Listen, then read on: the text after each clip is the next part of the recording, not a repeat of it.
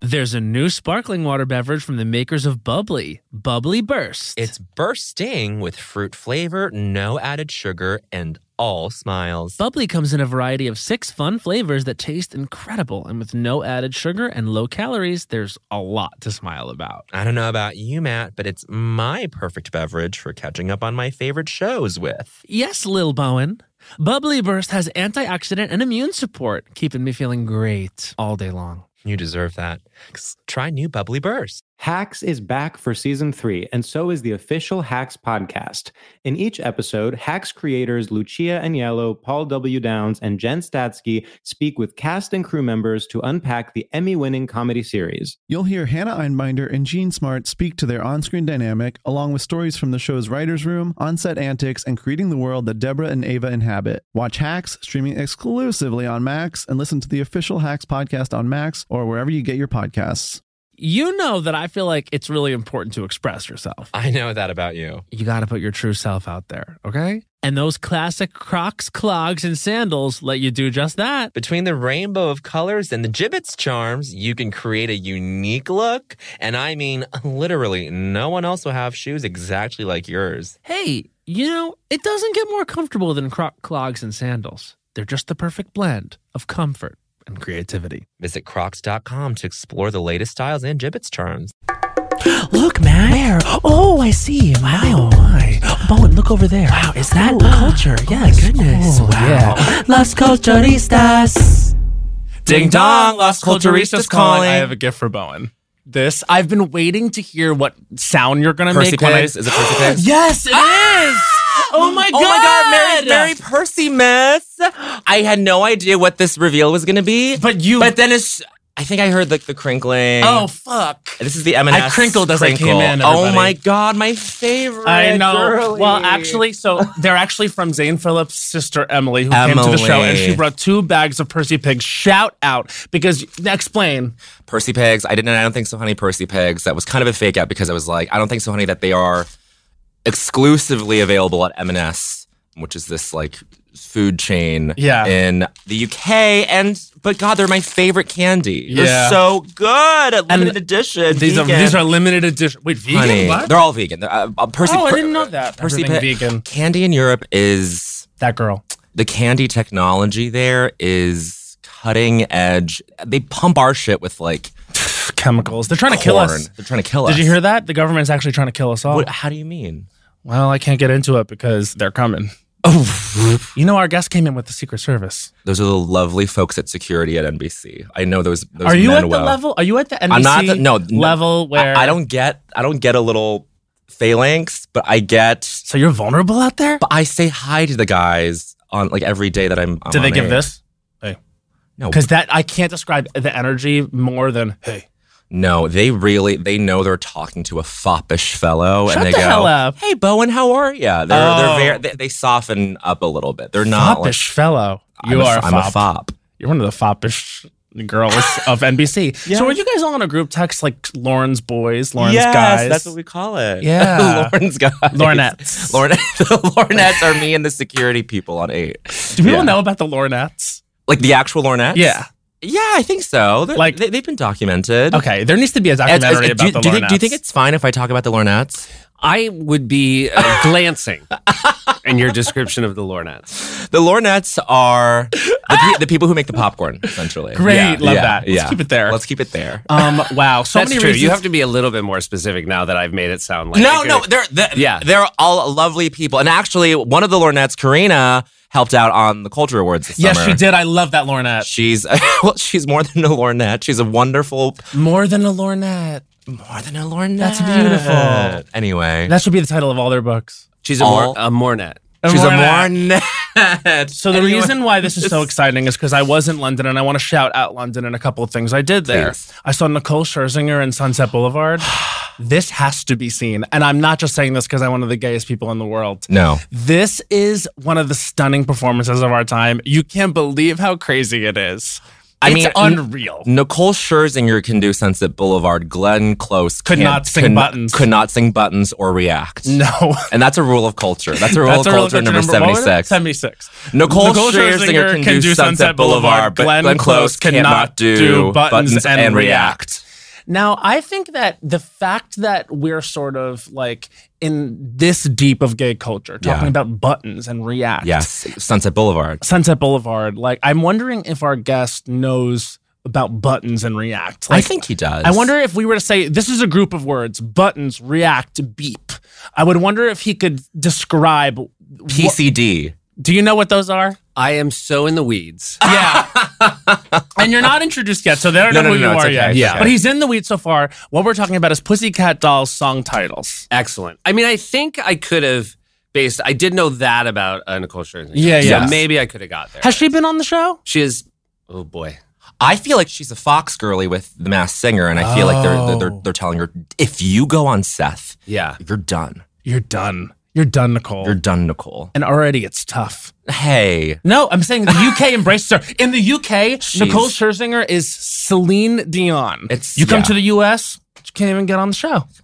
it's not true. She's a very successful entertainer. Nicole Scherzinger for the pod for Lost Nicole, Culture. oh Nicole, we would love to have you started on. here because I think that's going to transfer to Broadway, and every gay person and theater lover Yes. should go see this. That, I mean, that Venn diagram is a circle.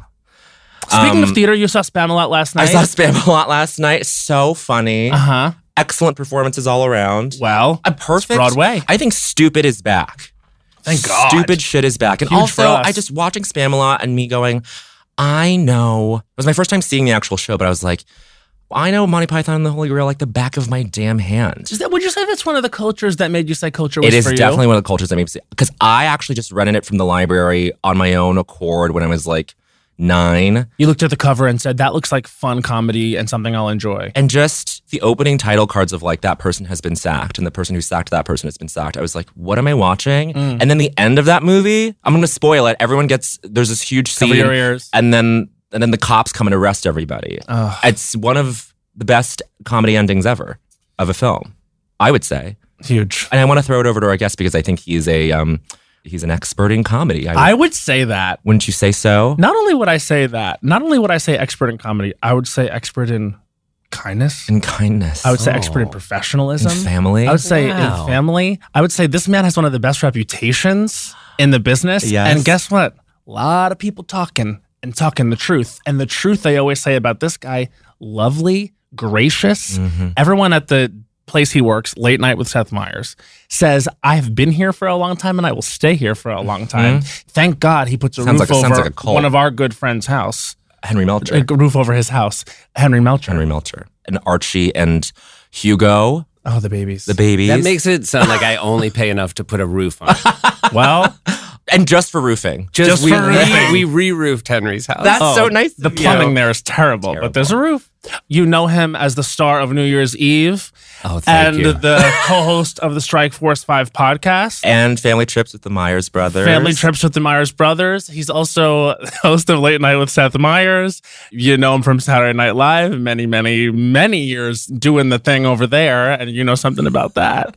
This is a good day. This is a grid day. Uh, did I say good? I think so. That was very Lindsay Lohan of me. Started to say good, started to Yes, say great. definitely. Um, but let's just bring him in, shall? Everyone, welcome. Seth Meyers. Oh, I'm, now psyched. I'm speak. so happy to be here. I mean, come I am on. so. First of all, let me just say, you said a very. You were on the show. Yeah. Uh, second time. Yeah. It was fantastic. So funny. You were great Sophomore the first effort. time. Thank but you so would you much. uh, not agree? I think there was a level of comfort between both of us. We know I- each other a little bit better. I think the second time was a home run, and I I, really I- was. I had left really happy about the first time, and then the second time I was like, "See that? That was Yeah. how you want to do it." Yes, it Yeah. felt a little bit less uh, hewn to maybe the the pre-interview. exactly. You know, everything was a bit more. Uh, I think free that was and my loose. first ever talk show by myself.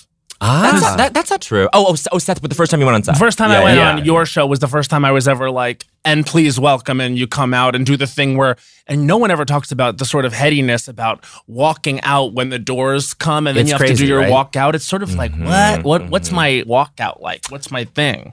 It's funny because I well every now and then I'll just pop downstairs. Right. You would think this is the easiest possible talk show appearance. I pop downstairs to do Fallon. Yeah. And I'm backstage, and I have such an appreciation. This is being a guest on a talk show is so much harder than hosting a talk What do you, show. and how do you, yeah, describe Because you this. host it, you get to do it every day. and you just slowly over the course of time, Marinate. like waves uh, lapping at the shore, you become comfortable with it, and Yeah. the show becomes yours. But But even backstage at Fallon, which I've probably done 15 times, Yeah. the stage where I'd be like, and remember, you walk out and turn right, and I go, turn right? Like, I know. Like, it's not like I'm going to walk out and walk straight to the roots. I will find the desk, but you're backstage in the dark, and you really do start to spin out Yes. Yeah. about the idea that you are now going to perform the idea of being a guest. Yes, Ooh. that is a thing because there's there's also been at least two hellos beforehand. There's been a conversation beforehand. Oh, and you have to the artifice Yeah. of a greeting is it's is the tough. artifice of a greeting. That's a Mm. great memoir title. It's interesting. I like to say during an interview sometime. We were talking backstage. yes. Because I don't, I won't artifice a greeting. Yeah. Mm-hmm. Although it's interesting, neither will David Letterman, and he would not come and say hello before a show. Oh, really? Right. And when he's the two times he's been a guest on my show, he has asked that I don't say hello before the show, very politely, because he likes the hello to be the real hello to be on camera. and, they, and they always are. They always are. Hold on. This is not my I don't think so, honey, but um Worldwide Pants took down every single Letterman clip from YouTube. There's no- I thought they just launched a new YouTube channel. Oh. Yeah, they have Then their I'm own not thing up now. to- They have okay, a great. they have a whole like encyclopedic catalog. Don't Oh, worry. Thank God, because I'm like, how am I going to get my Amy Sedaris fixed? Oh, I know. From those episodes. Oh, yeah, You know yeah, what yeah. I mean? oh, Do you have a favorite guest? You know what's? I will say, I think we've become a nice post Letterman home for Amy. I Sedaris. think I was just gonna Oh, say I oh, think oh, you're the Really, new I- you know, there. I think they kind of all get sort of doled out. Yeah. It's a, a- Right. a draft of sorts where each of us sort of ends up. And I think Amy, even though Amy and, and Colbert have long history and they're dear friends, I think she likes who she gets to be on our show. She uh, uh, Colbert can't be like the.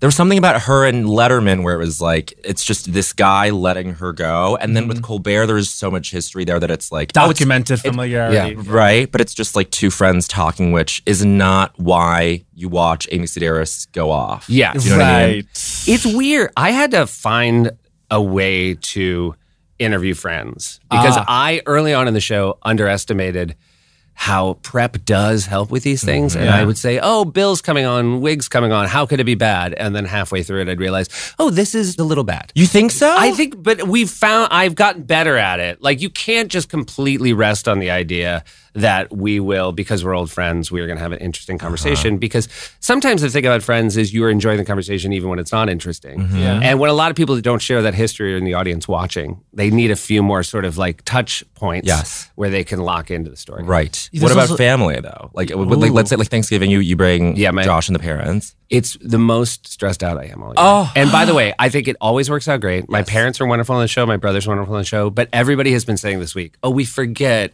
this is the only week of the year where Seth is on edge. Oh. Wow. Now, is that also to do with the fact that like you don't want to put anyone in your family like in a position where they feel like fucking on edge on yes, air? I want to Yeah. take care of my parents. Got it. I want to take care of my brother. I also don't ever want us to be on TV like, aren't we just the best? Like, Aren't we a yeah. darling You know, you want to family? like bring it every time. Like I, I want my family is fun on a talk show because my family is funny, and so I want to put them in a position to be funny, as opposed to just look at us. Isn't Right. Mm-hmm. it grand Yeah. that we're this close?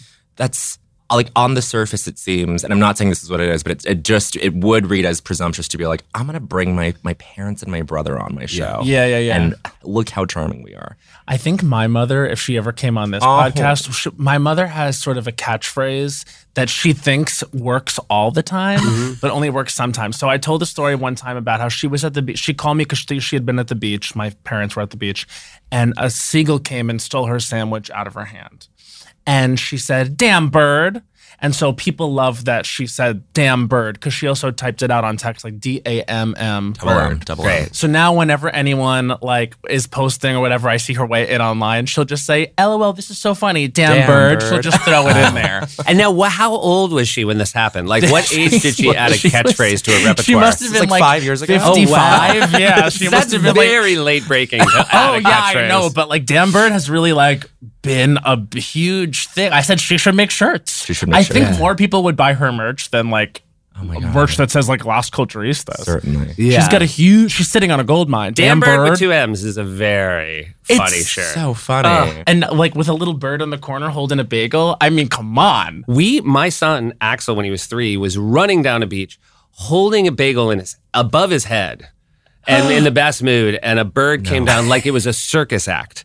where a boy ran across the you know the big top and a bird flew down and grabbed the bagel and it was other than the fact that he was crying it's the most I ever wanted to jump to my feet and applaud a bird. Yeah. An animal. Did you tell him that in years he's going to be laughing? I'm like this is a good story This is a good one. This that is a that bird good- took that big ol' that damn Yeah. bird. He might actually, I might offer him damn bird with an MN because that's available, and he could available. take damn bird. Wait, Yeah.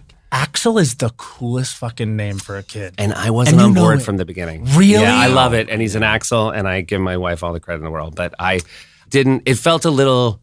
It felt like a bigger swing than it's ended up being. Okay. I though can I tell you because we then so uh we have a names Ash, which is my wife's maiden name, is our first. Oh, love that. A S H E. Then Axel, and then our daughter is Adelaide, which is my grandmother's name. Mm-hmm. Now, if the third had been a boy, my wife had a name picked out that I was very, I was going to fight hard. You were on edge. yes, give me your instant reactions. To We this. will. Yeah. Atlas. Okay, thank you. Okay, yeah, wow. We both Okay, thank we you. both were hesitant on that I'm one. real good. What was the what's like what's the Atlas sentiment Myers. of that name? I her. think uniqueness. Yes. I think that we live in an era where a lot of the unique A names have now become very commonplace. Yes. It was hard to find. You know, it's at some point, even like Archer, I feel like my kids had been already been in a class where there's like Archer B and Archer J, Yeah, you know, it's because done. they've got a couple. So right. I'm sorry, you know what? I'm coming around to You're it. coming I, around I to think Atlas. it's like Houdini by Dua Atlas? Lipa. I think it's a grower. No, I thought of Miss Rand as soon as I heard that. For name. sure, I think Yeah. that that's going to happen. But Atlas Myers, like, I'm sorry, that's a very powerful high schooler. That is not risk- a nerd. I'm the telling risk, you, that's though. and I, I hate saying Yes. this, but that person crushes it. Yes, the risk, of you know course, what I is you mean end by up with it. like an ironic a- atlas. You know, you end up with a high schooler who is not. Yeah. Oh Yeah. yeah. The funny thing is, uh, is I was like, well, you want an A name, and so if it's a boy, it's Atlas, and if it's a girl, it's going to be Anne, and then you would have A A Y N, and that would Mm. Yeah, tell you oh, yeah, everything. yeah, yeah, yeah, it sure, would sure, tell you sure, sure. everything about our Of family. course. Yeah. You're like, oh, interesting. Yeah, it was- But I think that um the unique A name that kicked this all off for the culture, you know, Miss Apple Martin. Oh, yeah, yeah. Apple Martin. I think I've never Gwyneth and adjusted Chris- to Apple Martin. She certainly has. She seems to be loving life. How old is Apple Martin? I now? think she's like at She's least like 18, I think. Gotcha. She's an I adult. just- yeah, I think can she's. vote. I think she's going to become a model. That's the rumor I heard on the That's street. fine. Word on Yeah. the street was that Apple Martin was going to become a model, which is like, yeah, sure, sure. You know what I mean? Like, Yeah, for sure. That would have been one of those things if you could have bet on it early. the Yeah. odds would have been terrible. hundred percent. like bet a hundred to win like seven fifty. Yeah. Come on, Vegas. Are Yeah. you a gambler? I will gamble a little. Yeah. Yeah. that is a that's a hard yes. It's What's- not what's I will your gamble. game? It's a yes. I, I mean, so when I go to Vegas, I will get a little intimidated by uh, craps, but that is by far the most fun one. Yeah. If I can go with a couple people who know it, uh, that is the most fun to do. Blackjack, I just become a little, like, to be good at blackjack, you have to be patient. And Yes. I, I, when I go to, in the last sort of decade when I'm in Vegas, it's usually because I did a show and I don't have a lot of time. yeah. And so if I only have an hour, it just feels like I get a little antsy. Yeah, I and got you. Sure. Play right into the casino's hand. Yeah. Uh-huh. It really is true. I was just in Vegas and like I've been to Vegas where the table was hot. You really can feel that. Like when the table's hot and things are going good, you feel like, oh, there's no way I could ever sit down and play this game and not be good. Yeah. And then the last time I was there, the table was ice cold. I was bad. Every single hand was bad. And you're like, I will never do this again. But there's something addictive about that like a- and there's something very real and tangible about the feeling of i'm hot or i'm like dead Yes. But because you're sure that it can turn at any given moment, and it sometimes it doesn't. this is what i'm saying though it's like i'll sit down and i'll play like I was it what, play a bad hand is that what they'd say Mm-hmm. Yeah. and sure and i'll be like oh it's bad for the rest of the night and then it is and then sometimes it's good and the stake is on me actually you'll see me in alexander mcqueen Mm. Now, this was the very depressing uh, gambling summer I had because when the strike happened, I tried to book stand up shows. It was very hard to book Yeah. maybe the ideal places because a lot of people are on the road, a lot of those theaters. But Yeah. I had a three day stint where I did a casino in Hollywood, Florida, then Tampa, Florida, then Bethlehem, Pennsylvania. And all those places, even if people didn't maybe know me from my show or SNL, posters are up of you at the casinos Right. because you're doing a show. And so you don't really want to go gamble as someone who, you know, they could recognize on the- Sure, sure. Yeah. so what I would I would have to wake up so early to get to the airport for the next one that I would sort of sometimes go and like gamble at like four forty five in the morning. before I- Really? because it was and that is you see the way he clutched yeah. himself I mean, I- that's- he believes you're addicted there's no one there. like no, there's no happy gamblers at four forty. Well, and not yeah. in uh, Tampa, Florida. not in Tampa, Florida. Yeah, We say that with all love. with all. Do you get people in like Tampa, Florida who come up to you and say, Hey, I see your show? Do you get ornery people? I don't. You know, I do think people at this point are smart enough to self-select. Got it. Yeah, I do get a little. weird. I mean, I think weirdly, the Hard Rock in Hollywood, Florida, is the one that's shaped like a guitar. You've ever seen it? It's like crazy. Mm-hmm, We gotta go. three billion. That's right up It's our a little alley. disappointing. One thing is you hear it shaped like a guitar, and you're like, "That's so dumb." And then when you're driving in, you see it, and you do have that kid moment of like, "Oh my god, I'm gonna stay in a guitar." Yes, we love that. That's right up our alley. Yeah, it's really kind of cool. The neck of the guitar you wish was a little higher. Obviously, Oh, it doesn't yeah. make sense. You're in a hurricane state, so it it's only maybe like five or six frets up. Sure. And then I think the idea is it's sort of you're supposed to think it disappears into the clouds. Right. yeah, totally. It's an upright guitar. It's an upright guitar. Okay. That's and scary. but that I felt like that was real uh, Trump country, but the kind of Trump country where they have money and they're totally fine to come to your show, yeah, and not be like you know like wow we all I mean isn't he a lot? They're like, yeah, he's Yeah, yeah. doing, he's really doing his thing. Yeah, huh? he's doing well, it, like, it was yeah. funny. Right. The rest of it was funny, but then when he got a little edgy, you know, but we they're like- know. but anyway, you know he totally also does good things. So like that's what I yeah, think yeah, about yeah. it, Well, okay. th- Here's my question. So you, you mentioned like looking at a guitar-shaped hotel and getting very excited. Are you like us, where you reap the NBC perks? And by us, I Reap. mean Bowen. Are you a theme park person? Will you go to Universal Studios and sort of kill it? I am waiting. The kids aren't quite there. Okay. And so, but I have. I will say, I did not take advantage as an adult uh, without children of the theme park world. So- Right. We do it. You know, why would you? I had my theme park era years where I lived in Amsterdam for a couple years. I worked for this Yes. theater company in Chicago. Yep. And sort of middle of Holland, there is this place called Efteling, Uh-huh. which is for Mm-hmm. my money the best theme park in the world. And it's sort of fairy tale themed. yes. And it's built in sort of a forest. Mm-hmm. And that was we would just go there on a bus and take hard drugs. And Yes. Go. And it was to me, I kind of I'd just be chasing that the rest of my life. If I Wow. had to. Yeah, and I think that's what happened to us because we this was like pre anyone knowing who the fuck we were. That's So- the most important. Thing. So we went. That's really Yeah. what ended up happening because Yeah. we went. Our friend Dave and us. We went to Universal and Disney World, and he had made these. um you know when someone makes weed food themselves, Yeah. it's going to be a gnarly ride. Yes, of and you're really rolling the dice. So he had made these Rice Krispie treats that were weed butter. loaded Yes. with THC. And I'm telling you, like, we would take mouthfuls of this and just be like unable to speak. Yeah. At Universal, just exploring the world. You know what I mean? Immersing in these rides Mm-hmm. and like we were children. And now I don't think we can ever do that again because I don't think we'll ever ingest weed like that again. Because they don't make it like that anymore. Right. And B, we've already had that experience of being children and like rechilding ourselves. Yes. So Oh, now it's really the- bad. I will say the if you veer into a bad trip, the last thing you want to be around is a bunch of Dutch teenagers. Oh, yeah. just because all of a sudden that like "Ik wil een kind gaan golven," you know, Yeah. just Yeah. Oh. everything about it is so Whoa. There's this hits this level of sort of melting grotesqueness. yes, yes, yes, yes, Um, yes. Yeah.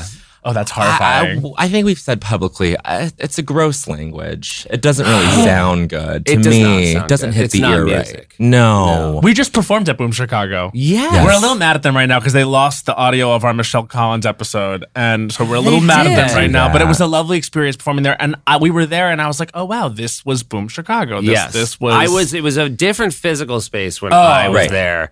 But I performed in, in that space. I went back there for the 30th anniversary this summer, which was cool. I mean, I think we missed each other by a day. 'cause I, Yes, think I we had texted did. you. I was like, when we were there. No, when I was there, when I took a solo Yes, you little did. trip there in July or some something Uh. like that, the talk of the town was, "Well, Seth Meyers was just here," and I said, "Oh."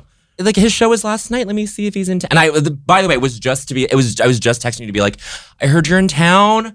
I'm just here by myself, just like wandering the canals. Like if you're up to anything, let me know. And then you you had obviously taken a flight out. I we I was a very short visit. I would have been lovely to walk the canals. well, with you, we- I, think. we would have just walked the canals. I think we would have walked the canals. I think we maybe stopped for a coffee. Uh, Uh-huh. you know, canal side. canal side coffee. Yeah. Reichstoffel. We got Reichstoffel. You did? Did you enjoy your rice stuff? I, I love love, Reichstoffel. it. It's a I very- absolutely love Amsterdam. And the walking the canals in the evening when there's no one there, it is quite peaceful. It Mm. I really do is. have. I realize I have a problem with Amsterdam. What which is is it? my own personal problem with it. I find the nostalgia for the time I had there is Ah. oppressive because it was where things, it was that sense of beginning, which is an impossible thing to recreate. I was there with this exceptional group of people. Yeah. And we were all had this adventurous spirit of let's go move overseas. Let's take this chance. And we were doing great shows. And then one by one, we all started to, you know, find success outside of it. And that was all great. That was the plan.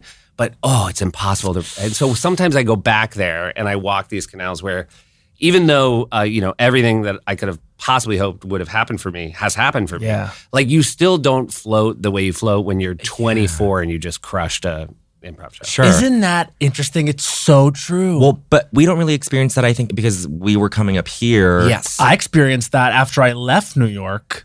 So basically, like I had this in New York City. Like it's very hard for me sometimes still to be like around NYU in the Lower East Side and even around like UCB Chelsea and stuff like that. Like I had left for five years and then came back and the pandemic had separated me from it. And so I found like one night when I was walking around, we just talked about this, but I got really emotional just being like back in New York, like looking at theaters that were there and aren't there anymore and Yeah. like you know because it's what you're saying it's like i remember like crushing a character set at ucb east and feeling like better than i do after i like release a fucking album or something you know what i Oh. mean it's just it it's funny one of the questions they ask is what would you tell yourself 10 years ago what would you tell yourself 15 years ago just like enjoy it because those are such iconic memorable like is irrepeatable of words like Sure. so it could be you can't repeat them Well, also the crushing was the thing. yeah That's all it was. Yeah. Like when you when you mention like putting out an album, you put it out and then you wait. Mm-hmm. Yeah. Mm-hmm. Right? But that instant reaction, like the goal, you went out and you never thought tonight's the night someone from Amsterdam show business, Mr. Amsterdam is going to be in the audience. So you never thought you were going to break on Yeah. a given night. And it was just this, also that wonderful thing. And you guys obviously had it where uh, succeeding is part of a collective. Yes. Which happens a little bit at SNL, but not really, because there's never a night where everybody has a great night. Totally. I And Mm, That's such an interesting thing. I will say a nice way, looking back at my favorite era of SNL, like I think we all look back at it like, look, we all crushed every week, even though we know we didn't, Yes. but we allow that to be the memory of it. Which was what era? My, I think Which for was- me, it's uh, 36 to 30. 7 to 11, 2007, Yeah, yeah, 2011. yeah. yeah. Of Like, course. Of course. it's, Oh. it's, I that mean, was amazing. greatest freshman class of all time. Uh, Mhm. Andy and the Lonely Island Mm-hmm. Oh, guys. absolutely. Bill. Wig Sudeikis, Bill. 100%. I mean that uh, that alone. Yeah. That was really, really, That was really very good. special. I, Very I special. and weirdly enough, so we were freshmen in 2008, and what I would do every single weekend is I would go wait on the standby line. So Man, I the was out there. standby I was line, like a yeah. standby girl. Like I met uh, Bobby Moynihan on the standby line. Bill Hader came out, I think, so high and said hello to uh, I us. don't. That would be weird. That is not my memory. of He was, Bill. he was, seemed he was weird. anxious. Yeah. He seemed, guy. he seemed high, but Yeah. uh, it was Bill Hader. You know what I mean? Like and, and Bobby, and they were coming out to say hi to us. And I remember I got in. My first show was James Franco and Kings of Leon, which and I think I was just in shock the whole time. And this was when Tina was coming to do Sarah. yeah. Oh wow. And Sarah, Sarah, Sarah Palin. Um, and then my, I think, second episode was Anne Hathaway and the Killers. And this episode was when Kristen did Lawrence the Welk Lawrence show, Welk yeah. show. Yeah. And I was sitting there and I just thought, this is, this energy is so insane and so wild that like y- it like drove me for the rest of my life. And the other thing I remember, and this is this is you, was how fucking cool you were when you came out for Weekend Update and you gave all the interns high fives, and everyone in the theater was like, "It's Seth Meyers," you know what I mean? You came out and like crushed Weekend Update. Weekend Update was incredible, and I just remember your energy and your vibe. And then meeting you years later, I was like, "That totally tracks." Just from me, like even Yeah. seeing this man inhabit a space because you set the tone that was like the best vibe, best That- vibe. I am. Thank you. That is. I'm so happy you mentioned that show because we just had Anne Hathaway on. I can't even remember if I mentioned this on camera. It is the only time I remember when that show was over. The audience gave a standing ovation. It was What? amazing. A standing ovation. and the during killers Good Nights. performed again. And the Killers performed again. Yeah. And my parents were at that show, and I introduced my mom to the Killers. Mm-hmm. And as they uh, walked away, she said very loud, and they heard, she goes, Well, I don't know why they call themselves the Killers. They couldn't be nicer boys. Oh my Oh God. So funny. That's her damn. they couldn't be nicer boys. Might That's be her title of damn that. bird. her They damn couldn't bird. be nicer boys. Oh yeah, they couldn't be Title of nicer that. boys. Oh, that I is so also great. though I have a, a weird shame thing, and this is What? that not being able to let go of a choice. Yeah, yeah, yeah. Of I course. don't think this mattered. We lost the Emmy all those years, and let me just say so fucked up. that year and that when those Sarah Palin things. That is the most I ever felt like we are on a winning team. 100. Like Yes, that was white hot and having Tina back and I felt like we had we understood we have to keep outdoing ourselves and it Mm-hmm. was so thrilling and so fun. And that cast was coming into its own and people were everybody who walked out you were excited to see. It Mm-hmm. was nuts and it was Absolutely. it was great.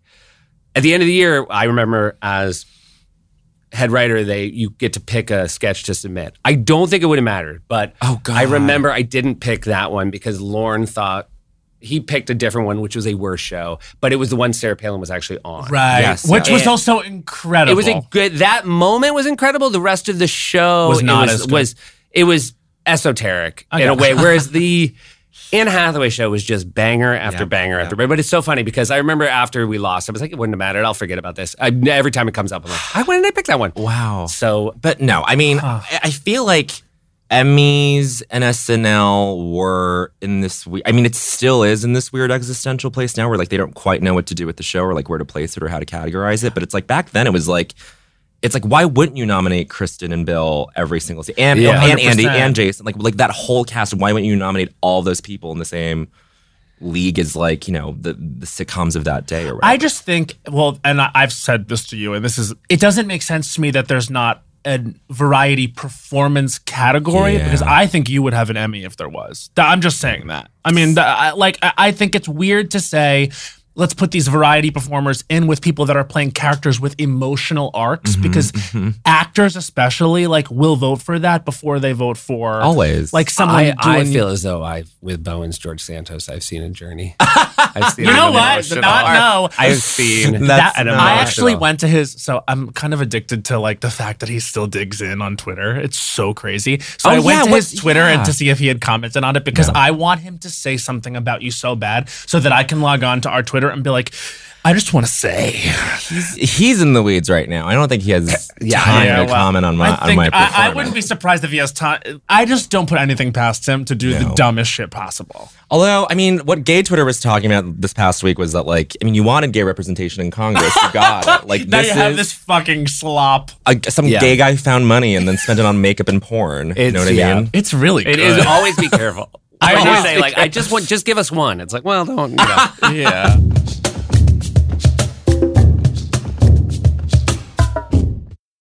When it comes to travel, we all have that happy place. Whether it's the beach, ski slopes, couples getaway, or even a visit to that best friend you haven't seen in way too long, Matt. And Priceline wants to get you there for a happy price so you never have to miss a trip. Now, we all know we love to vacation together. We have various happy places. We love to go to Orlando, Florida. We love to go to Las Vegas, Nevada. We love to go to a beach anywhere. We love to go to Europe.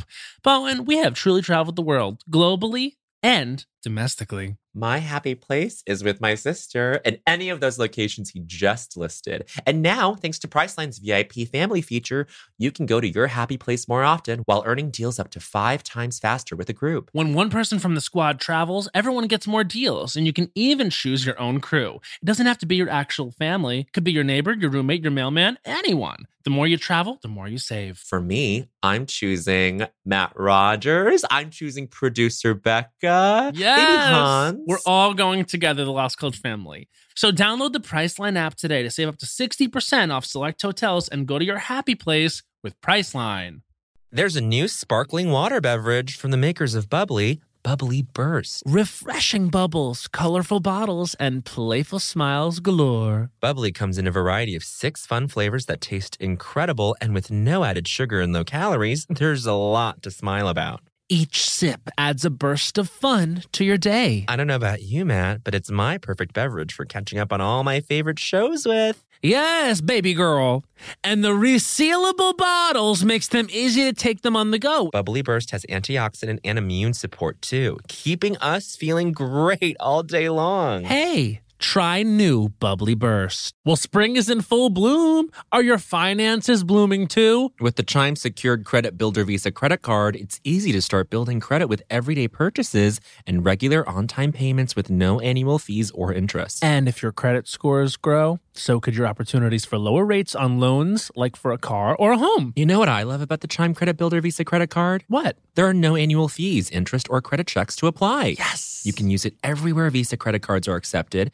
Take back your finances. Build credit using your own money. Yeah. Did you know that with Chime Credit Builder that you can get paid up to 2 days early with direct deposit? I did. You can also overdraft up to $200 without fees with SpotMe when you set up a qualifying direct deposit. Just set up a qualifying direct deposit, sign up for SpotMe, and Chime will spot you up to your limit when you make a credit card purchase or cash withdrawal that exceeds your balance. With Chime's secure credit card, you can start improving your credit scores right away. Get started today at chime.com forward slash culturistas. That's chime.com forward slash culturistas. Chime feels like progress. The Chime Credit Builder Visa credit card is issued by the Bancorp Bank NA or Stride Bank NA members FDIC. Spot me eligibility requirements and overdraft limits apply. Out of network ATM withdrawal and OTC advance fees may apply. Terms and conditions apply. Go to chime.com slash disclosures for details. I bet this will shock you, but my other favorite memory about that year is when it was over. Yeah. Because uh, you know the man. Uh, between dress and air, Uh-huh. Lorne said, you know, he gave all his notes. And then he said, uh, I just want you all to know, I feel as though this has been a championship season. Yes. and I think we all, it like, Uh, it was. nobody knew uh, what to say because it was, and Lorne is not someone who No. has moments like that. No. So I, I do. I think that was uh, for me. And again, just everybody was so in the pocket that year. It, it was an in the pocket season. I'm for telling you, sure. and I, it was an energy that radiated certainly through the city, and I guess to everyone watching it, but spe- in the comedy community that we were in or that we were go- about to be in, it was really exciting. And you mentioned the Lonely Island. I remember they were like that was really the year I think too that the digital shorts started like really popping Mm-hmm. off, and I remember that was like formative certainly for me i'm sure for you as well like because there was something there was an abandon about it that Uh-huh, was like that felt like queer to me and like 1000%. hit me in my head and i was like there's something about the lonely island that makes me feel like i can do whatever the fuck i want Uh-huh. you know what i mean I think those had that had so much to do with the next 20 years of comedy. yeah 1000 uh, i think they're way more influential than people realize yeah And I think that even the sketch work of you talk about that I love that Lawrence Welk Kristen sketch so Ugh. much, but that was sort of inspired by right 70s SNL. Like that could Mm-hmm. have also worked then. Right. anytime And that was sort of the magic of Kristen was being this better, more modern version of what we. But those guys showed up, and it was, oh no, this is a whole new thing. it's gonna Yeah. be this different thing. yep I mean, those seasons were like a perfect little like four dimensional tapestry of like this is like past, present, future, all in one. Very cool. it's very weird. You guys mentioned Henry Melcher, who is a producer on our show and Yep. Mm-hmm. obviously went to school with you guys. And for me, it's so crazy just realizing now there's this whole you guys talking about being in college when that season happened. And now so many of you and your colleagues have come through and been guests on my show. Yeah. It must be so weird to have your moment where the people you knew in college are all sort of in culture. Well, I mean, with Josh and Aaron for Dix the Musical going on, that was like I stayed up for that episode. I stayed up for your episode uh, this past month. It is this like really it's crazy surreal thing of like That oh, was when they were on this show. Please, I, I No. hope you don't take offense to the fact that I will listen to my podcast at, at not one. I will uh, speed it up a little. yes. And uh, that was the first time when the four of you were talking about this. I'm like, nope, I'm going to do it at once. Oh, you listened to I, I it? slowed it down. 'cause Well, I you was- can't listen to it fast. started at the beginning. I was like, this is like everybody. it was like in an orc. If you look down in an orchestra pit and everybody was this. yeah yeah yeah It was I, doing it solos. delighted me to know. And We so love that's the them. only. I think that's the only podcast in the last ten years that I've been uh, like. I'm going to listen to this at one x. Seth and I are the same then. You uh, so We're- Bowen. we're I used to get 1.5. on Bowen, but so now I do one point seven five on Yeah. YouTube. Yeah. Yep. But like I used to get on Bowen because I was like, why would you do that? Because ev- comedy is intentional. The speed at which we say things is intentional. We talk all the time about how cadence is culture. Yes, Mm-hmm. of course. But now I understand because sometimes there's so much you, are want to speeding- consume. You are just resetting your own internal cadence to it. So Yeah. because it's also cadence in you know what's the, um, In a relative sense, or in a what? relative sense to the other people. Yes, so yes, if you yes. speed it all up, if, if you sped up one person in Crazy. a comedy scene, it wouldn't make sense. But Yeah, if you speed up totally. everybody, I will say, I in the early days of the Daily, I had Michael Barbaro on the show. Oh, Yes. and I did not realize that anyone could take offense to this. but I said, I love the daily because it's 20 minutes. I can listen to it at 1.5. And it, it was, it was as if I slapped the man. But it's not because Get over he's it. a Get it. slow- I I know. I've seen him since. He's lovely. We get, I, but I did. It was the first time where I realized I felt safe. I felt like it was a safe place, and I could tell you guys. No, I listened you to can. one point five. The fact that you press play on it at all, Oh yeah. major, major, major. This show, you got. First of all, Oh. let me say I have this real. The only hesitation I had about coming on this show is that I feel like your voices in concert with one another are music, and when I listen to your podcast, it is like music, and I have the flattest. Most nasally voice. I'm working through a cold. I feel like your listeners right now are like, "Who let this?" No. it's out like, of here. two i feel like you are two like a classically trained musician and i'm a third grader with a recorder who is on here like like boop, boop, boop. so No, anyway you're i know that i clarinet. have a lot of shame for everybody's listening This right is now. this couldn't be further from the truth. I listen to family trips and I go, wow, I get two Myers vocal timbres. This is my heaven. i'm glad that you think they're two because i do think we sound You sound so similar in a way that is only delightful for me. I go, these are two good guys talking in my ear. I'm all for it. You're so off base for that. okay Get thank you out for of your saying that. head. thank you We are so we were described by Betty Gilpin as piccolo and bassoon. Oh, that's and I feel like wonderful. you've arrived here as a clarinet. Uh, You're a clarinet. Welcome to the orchestra, baby, or the Betty, band, as it i mean were. she's uh, that- is that your uh, pinnacle guest I She's feel one of like them. that- She's, oh, she, she was our. I haven't. I listened when she was a guest. I haven't listened to the live one. Was the live one? Live one she was Well, great. it interviewed was you? fun, but like her first episode, Maggots and Magic, that was like a moment in the podcast because we genuinely believe you've had her on your show, right? I never have. Oh, you have to. I know. I'm. It breaks my heart that I haven't. It's fantastic. She's just so smart and so great. You should also check out her book. I think it's time to ask Seth the question. It's literally Oh, great. time. Seth Myers, what is the culture that made you say culture is? So funny? I talked to Henry about this Yes. Oh, beforehand, and this is the heartbreaking thing. I can't believe you literally talked about the movie, which I should have known. the movie. Monty Python and the Holy Oh, Grail was my answer. God. But you know You- what? The culture that was your culture, but in and That's fake. so my here's my uh, Yeah. moment because I remember it so clearly.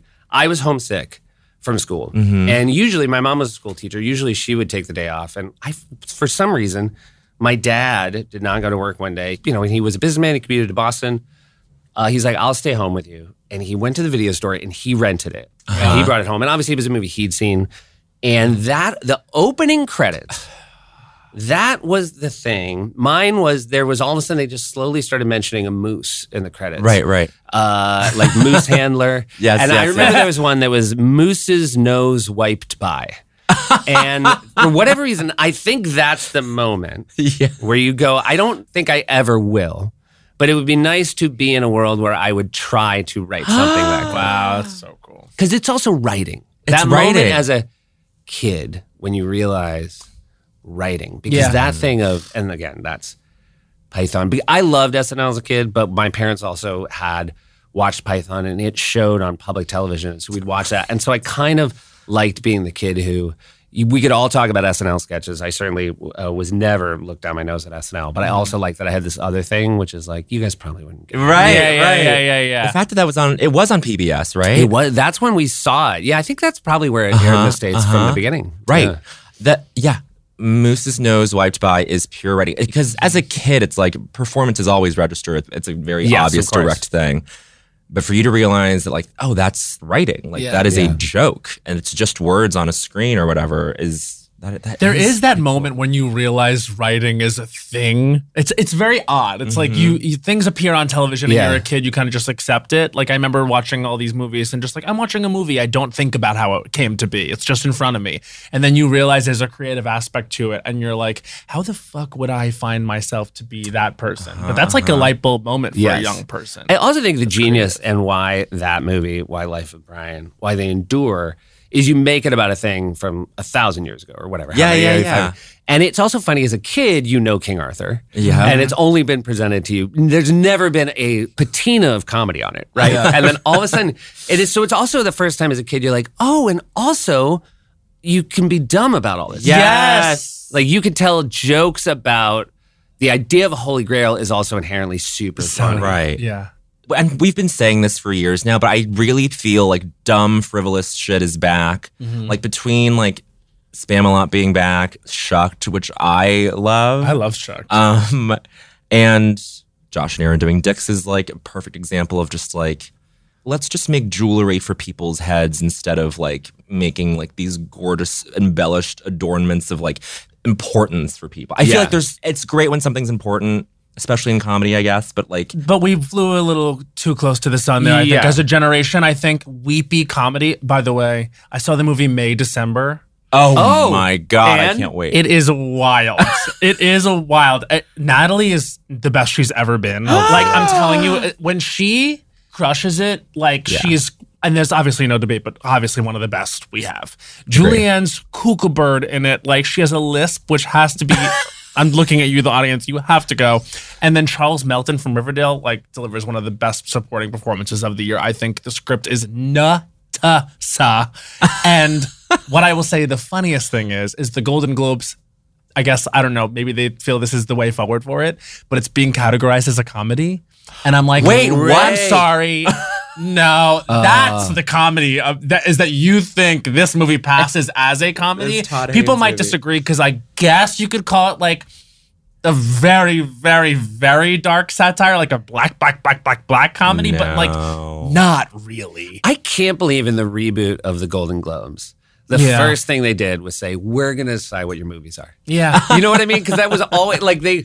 It was just the most corrupt, you know, uh, uh, category hunting Mm-hmm. Yeah. award show. Uh, maybe they were like, "That's who we are," and that's why people like. yeah, it. maybe they're just not afraid of it. But to hear that May December was going to be a comedy days after I had seen it, I, it shook me to my core. And what I will say is, I think I get the impulse for someone that's done really hard comedy and stuff like that, like a comedian, to want to show and express another side. Yeah. I get that. But also, like, I just feel sometimes it's a shame when there are no laughs in something that's meant Yeah. to be like a comedy. Like, and, Yeah. and that's why like I feel I hope you're right because I want to say like stupid never left and stupid's always been there, but like it kind of did. Like I feel like stupid doesn't get like what a lot of people were, were saying about dicks was that they were like, "Eh, this is beyond critique. Like we don't know how. Like the reviewers were like, we don't really know what to rate this. Yeah. yeah, right. and I feel like there is something about comedy that's like outside of like any kind of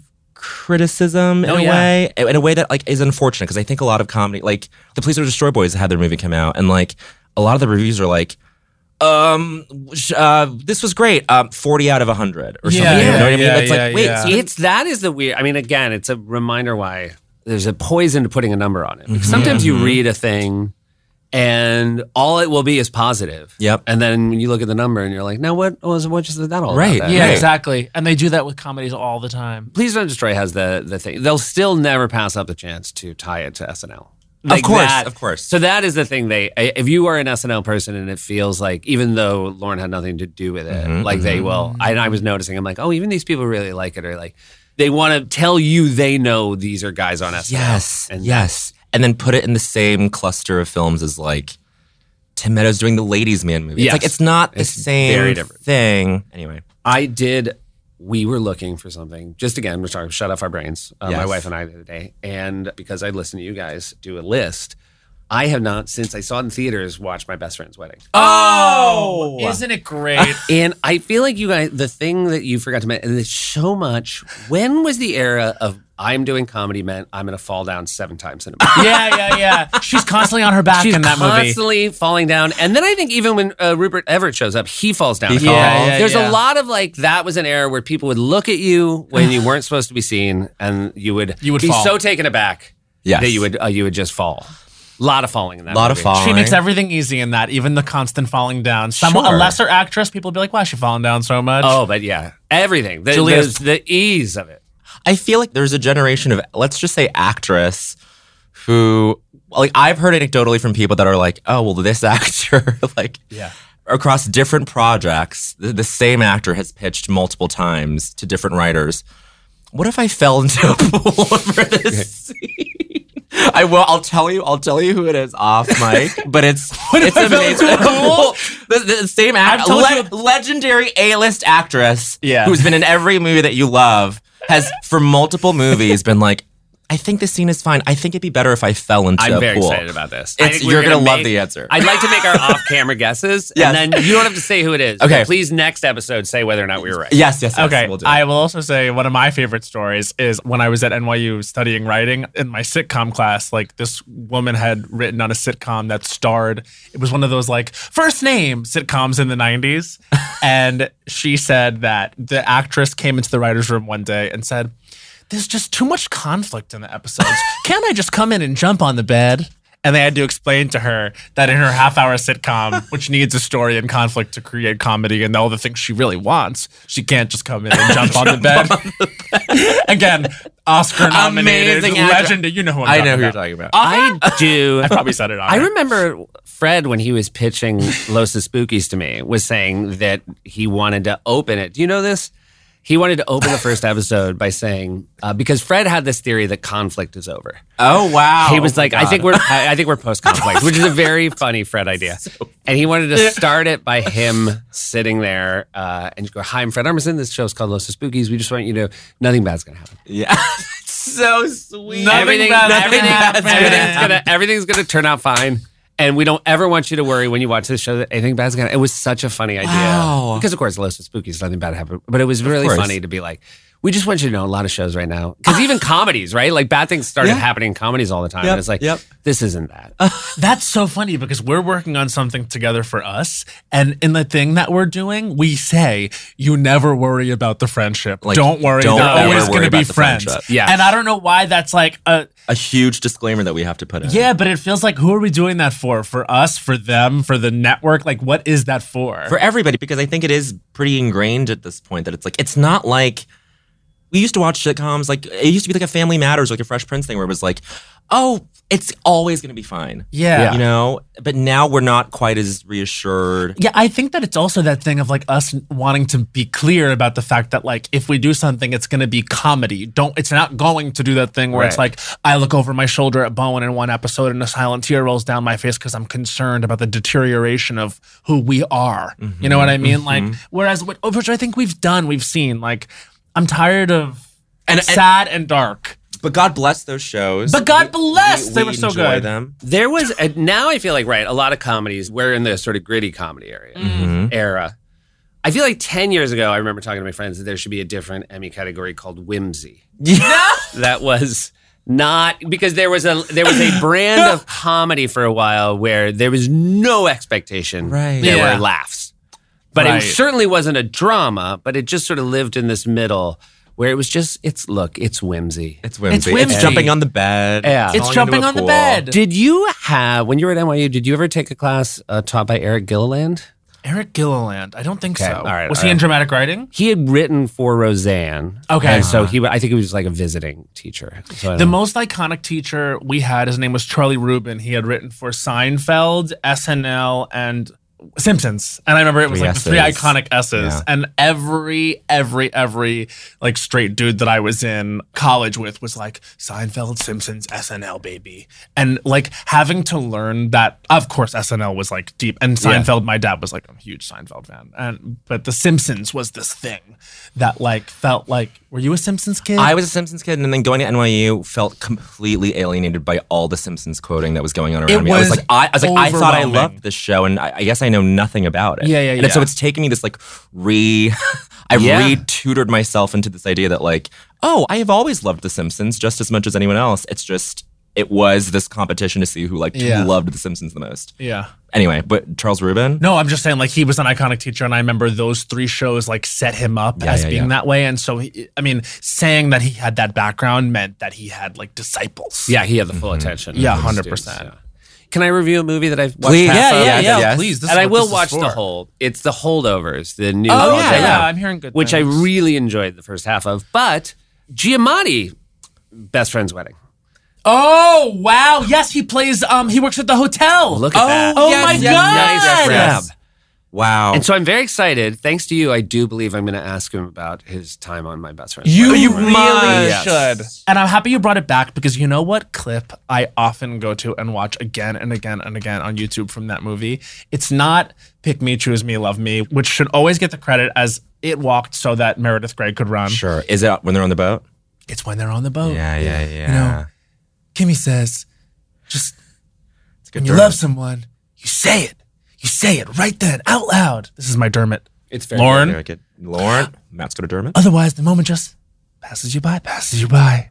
And then the moment They passes go under a Now, bridge. I, I have to say something, and this is again, this is praise for the two. of Yeah, you. yeah, yeah. Oh, I believe you are.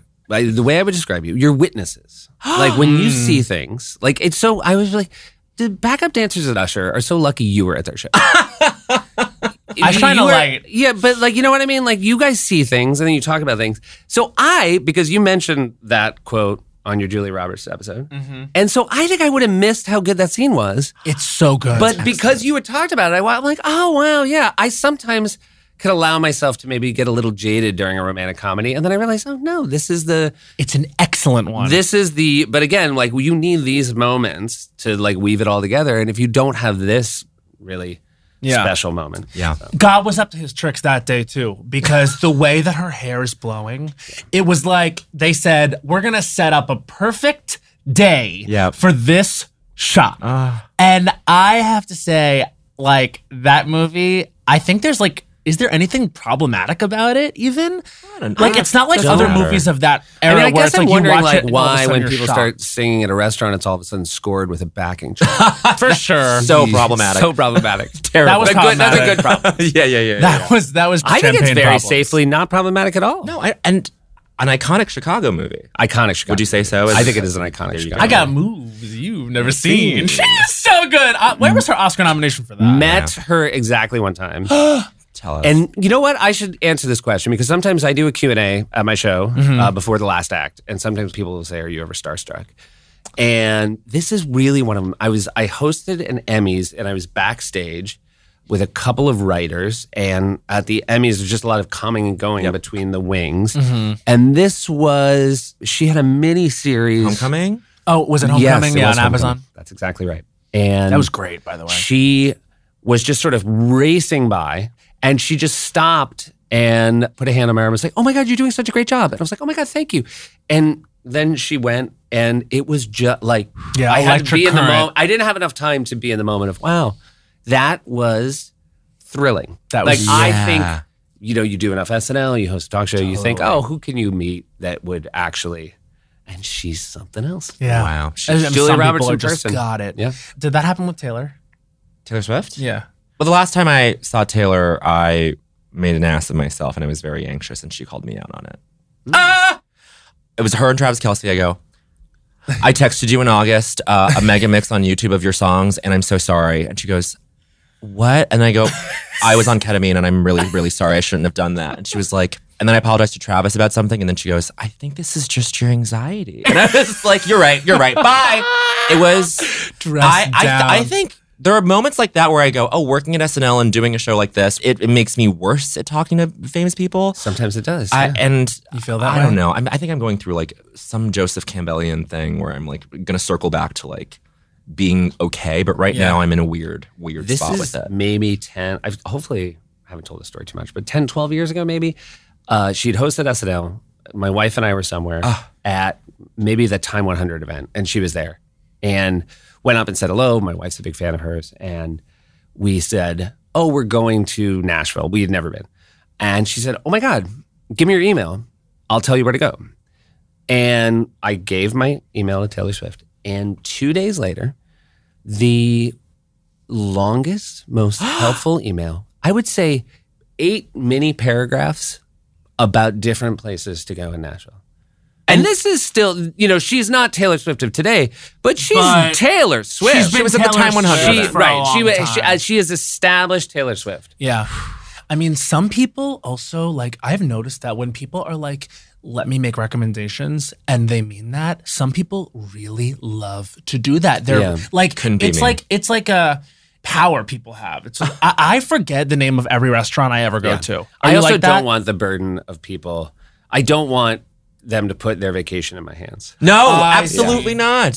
Like I couldn't, I couldn't possibly project my interests onto yours. Is it because you you, go somewhere. question your own taste? Or their reaction to my own taste. Right. Got it. So it's insecurity. Mm. Yes, it's insecurity. That's 100% it. My dad, my parents got into town. I live in the West Village. Yeah. And my dad said, uh, he's staying at a hotel nearby with my mom. And he said, we're going to uh, have lunch with your brother. I'm like, great. He goes, are there good places to have lunch Panic. downtown? And I'm like, there are Tons. a million. million Yeah. good places. It's New York City. Don't make me tell you. but could you say even one? No. I couldn't say no. well, also, my because my dad is to his, I guess if you think honesty is a virtue, we'll tell you what he thought of Um, every restaurant you ever sent him to. Uh huh. Mm, okay. So then you're just protecting yourself. I'm protecting or- yeah, yeah. But you know the tricky one, which brings me a little bit of shame, is people always ask me about Amsterdam, Right. and it's that weird thing where you say, "I haven't lived there for 25 years," and when I lived there well, 25 years ago, I had no money, and so I don't actually. And it was I'm like f- three presidents ago. and Yeah. It's, it's just not. they had a different government. right. Yeah, like Yeah, well, Bowen will just say we got to go to the Soho House. I- Bowen, I- Bowen will go to every international Soho House. You are their number one gay. I'm not. It's only because I don't know. We're in Berlin. I'm like, I've never been here before. I don't know where to go. Let's go to the Soho that House. is, It's I, I. they I serve approve. Mexican I food approve. there. at the German Soho House. It's Oh, wild. you, you haven't had Mexican until you had it at the German Soho House. I, I terrible. want to have like a membership somewhere, but I don't know where because then like I feel like you get clocked sometimes. Like okay, so they're not supposed to clock you. no no no not clocked in terms of like Oh, we s- see so- who you are. It's just like I feel like people are like oh you're a member there. You know what Yeah, I mean? know. You, but that's part of the exchange. I went to Berlin once with some SNL people, and I'm going to tell you the name of an SNL person who still works there, Mm-hmm. Okay. who rocked so hard in Berlin, and it's going to blow your mind. Can you tell me now? I'm going to tell you their name. Okay. Eric Kenward. Eric Kenward. Crushed. Last choice, right? And Eric, it's not totally unsurprising. Yes, but, but- Eric Kenward, we were out in Berlin everywhere we went. we would be at sort of underground bars. It would be three in the morning, and we would say, "All right, we're going to go." He's like, "Yeah, I might, uh, I might go check out another place." I just like he would have gone to the bar and met some other German, and he is because he's very on top of it, Yeah. Very put together person. very put together person, and he a whole different version of him came out in Berlin. And one night we went to a nightclub in Berlin, and the next morning. He goes, I think I left my passport at the club. Oh my God. And it was the funniest thing because it was, you know, 10 a.m. And we went back, like a German nightclub at 10 a.m. Looked Still like there open. was no, no. It was, Oh, like, oh, oh. it was like the amount of locks on the doors. It's like, this might not open again Ever. for day. Yes, it yes, doesn't look, it looks like a condemned. yeah. And I'll bring it back to uh, uh, one of the credits you mentioned. And thank you very much for doing that. New Year's Eve. so I was in the film New Year's Eve. It was the, my final film. My swan It's on song. Delta, by the way. I, Is you it can on you can Delta? watch it on Delta. I, almost you know did. what I will say. I have. I've been in the kind of movies that I have seen on the back of seats Oh. where people then flip. No. You still get residual. I get. I think if they. they started, I get a result. so one of my co-stars in that movie is a guy named Till Schweiger, who is Mm-hmm. a German actor. He was in Inglorious Bastards. Yep. and he had said to me, "If you're ever in Germany, here's my number." And I assume, you know, I was like, "I'm never going to see him." Yeah, again. yeah, yeah. We worked. It was like three days. We worked on that movie. Yeah. And then I'm in Germany. I'm like, ah. and he had told me I'm a huge star in Germany. and so I, I text Till Schweiger, and I'm like, "Hey, I'm with like five friends," and he goes, "Oh my god, where are you?" I'm like, "Here." He goes, "Come over to my house." So we went over, and he was the nicest. He said, "I've got a bunch of bikes. We'll get we'll all get bikes." And he's the guy who took us to this nightclub. And by the way, he was like everywhere you went, you biggest heard star. people be like, "Das ist Til Schweiger." like everybody, every, you even on bikes, people were like, "Das ist Til Schweiger." And so, anyway, he's like, "Come out on my boat." Uh huh. the morning. So uh, Kenward loses his passport, and we get on Till Schweiger's boat, and uh, Kenward's like, "I think I got to go to the embassy, or you know, because we got to fly." And Till's like, "What happened?" I'm like, "He's left his passport at the club last night." He's like, "Yeah, hold on a second. And he just like, call, I mean, no, you know, it's some version of like, "Yeah, hi, is it Till Schweiger? And uh, my friend in uh, er Kenward is passport, and yeah, it's good, yeah." And he's like, "Yeah, we- they have it." And he just like called, like knew, like he had like the phone number to like club owners in Berlin. That's incredible. And it was Wow. immediately like, it'll be at your hotel. So that was uh, That's that was so the best. European. A lot of you know what I will say. I did not enjoy my time on film sets. I felt very out of my uh, depths. Okay. But New Year's Eve was a great experience. Yeah. Who was your because- Who was your wife in that? Jessica Biel. Jessica Biel. Oh So that's a nice thing, just as a credit. Yeah. But the other couple was Till Schweiger and Sarah Paulson. oh, lovely. So that was it was a really nice foursome, and uh, Was that Gary Marshall? it was Gary Marshall. Oh, that's who- that's pretty Oh, cool. wow. Gary Marshall, who I love. I loved him so much, Mm. Yeah. and he was a Northwestern guy. Yeah. And I remember one of the days I had a scene where I was going to run down the hallway because you know Jessica's water had broken. Yeah. I do not remember her character's name. I apologize. Okay. uh, I was running down the hallway. I was going to bump into an old lady and apologize to her. And I remember Gary came up to me. He goes, he goes, I want you to think of your favorite teacher you ever had. And whatever her name was, when you bump into this lady, you're going to say, I'm sorry, Mrs. Whatever her name was. And she's going to watch it and she's going to say, Look at it. He remembers me all these. Oh. Anyway, uh, so sweet. And then, end of the day, uh, we run long. We have to cut the scene. No! But he comes in, he goes, I'm cutting the scene. Will you promise me you're going to call her? Oh my! Ah. You did not. You did- oh, I did not. You did. I think also the thing that I never had the heart to tell her, I'm like, I'm pretty sure she's long dead. Yeah, yeah. yeah, yeah. I don't. That's a usually- scary thought of like, Yeah. because your favorite teachers when you were young, might have passed. they old now, or you'd see them and they would look like so different. Oh. Like I'm scared. yeah. I had to, you had to bring it to that. I had to bring it there. Uh, you know what? I was looking at the New Year's Eve thing, and there's so many stars. So Leah Michelle. So many stars, and none of us met each other because it was everything was Oh, like yeah. siloed off. Siloed. It wasn't like one of those movies where we all meet up at the end. So you're not in your future. You don't see more on-camera acting. I do not, and I feel great. I had a moment I remember where I decided I wasn't going to be, I wasn't going to do that anymore, Mm. and I was so the relief I felt Wow, was the that's most. so it, it was interesting. so lovely. Well, and we have a great. part for you. Do you? And um, I big big movie. I will any big movie with you two. if it's the case where I get to play Sapphire. okay.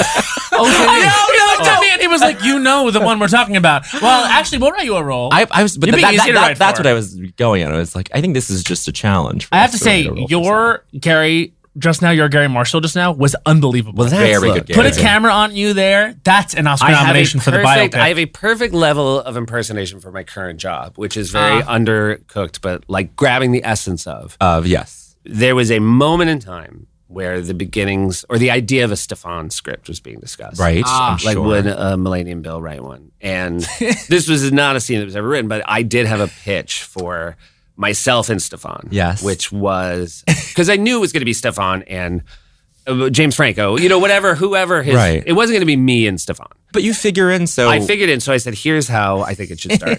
it should start with Stefan Weekend Update. And then when it's over, you know, it, once again, I'm so disappointed that as the city correspondent, he did not bring whatever St. Patrick's Day tips. Right. And he said, look, uh, uh, to make it up for you, just come out with me one night. Just come out, have a night, me and you together. Uh, Stefan's New York, and I'm like, all right, one night, and then you would just do these super fast cuts of he and I and all these Yes. crazy clubs.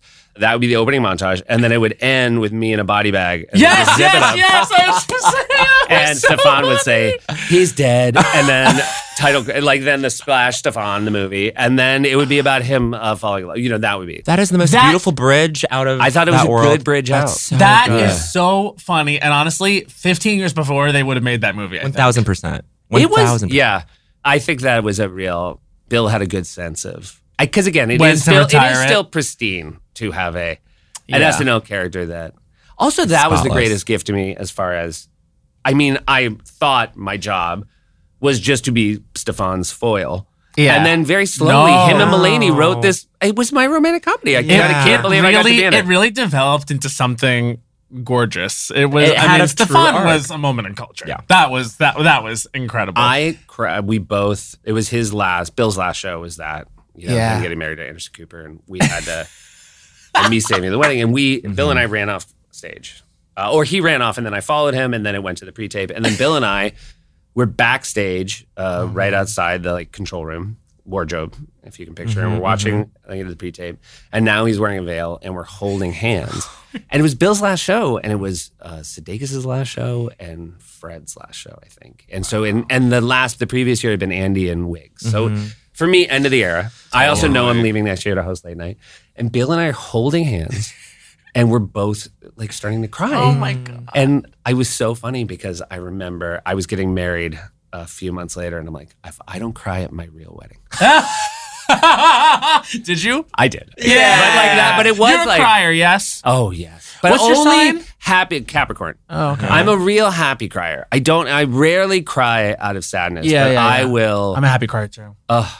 I mean, one of the great things in life is for me is like telling people how much you love them and how much they mean to you. Ugh. That is so wonderful. I think if I've ever cried, it's been for happy thing. I don't think I've ever cried for a sad thing on here.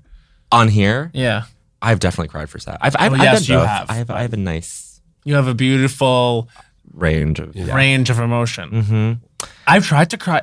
not even tried to cry, but like I realized the other day. So I got on Lexapro this year, and I feel like it's made me unable to cry, and it's been hard to not have that because I do identify as a crier. Yeah. So then I thought maybe I'll get off of it. I miss crying, and then you realize no, no, no, That's not the 'Cause if reason you to get, get off off of it, you might cry all the time. Can you just lower the dose so I get like two or Yeah. three good cries?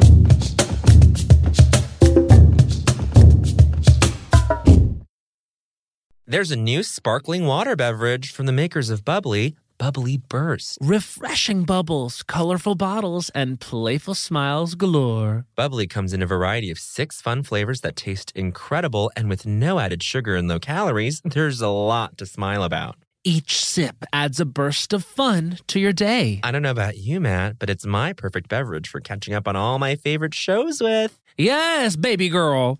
And the resealable bottles makes them easy to take them on the go. Bubbly Burst has antioxidant and immune support too, keeping us feeling great all day long. Hey, try new Bubbly Burst. You know, Bowen, I sleep well. And I know you attribute- do. I attribute that in many ways to the mattress that I sleep on. We both sleep on the Helix Midnight Mattress. It's given us sweet dreams aplenty. And the Helix lineup offers over 20 unique mattresses, including the award winning Luxe and Ultra Premium Elite collections, the Helix Plus, a mattress designed for big and tall sleepers, and the Helix Kids mattress designed for growing bodies and endorsed by child sleep experts everywhere. Say it again. Take the Helix sleep quiz and find your perfect mattress in under two minutes. Your personalized mattress is shipped right to your door, free of charge. Everybody is unique and everyone sleeps differently. That's why Helix has several different mattress models to choose from, each designed for specific sleep positions and feel preferences. Unique girl, the way you sleep is perfect. Plus, Helix mattresses all come with a 10 or 15 year warranty depending on the model. Helix is offering up to 30% off all mattress orders and two free pillows for our listeners. Go to helixsleep.com slash Las Culturistas. That's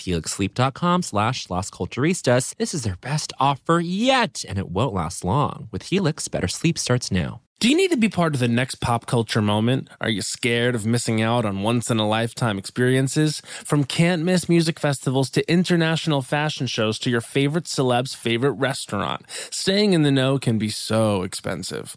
Don't let your finances hold you back from living your best life. Intuit is the financial platform that helps everyday people prosper. Intuit helps you take control of your finances through products like TurboTax, Credit Karma, QuickBooks, and MailChimp. Whether you're trying to manage your money or trying to run a business, Intuit gives you the confidence to take control of your finances so you can live your best life. Intuit has helped 100 million people live their best financial lives. Visit intuit.com to start living yours. It's I N T U I T.com. Let's get into it.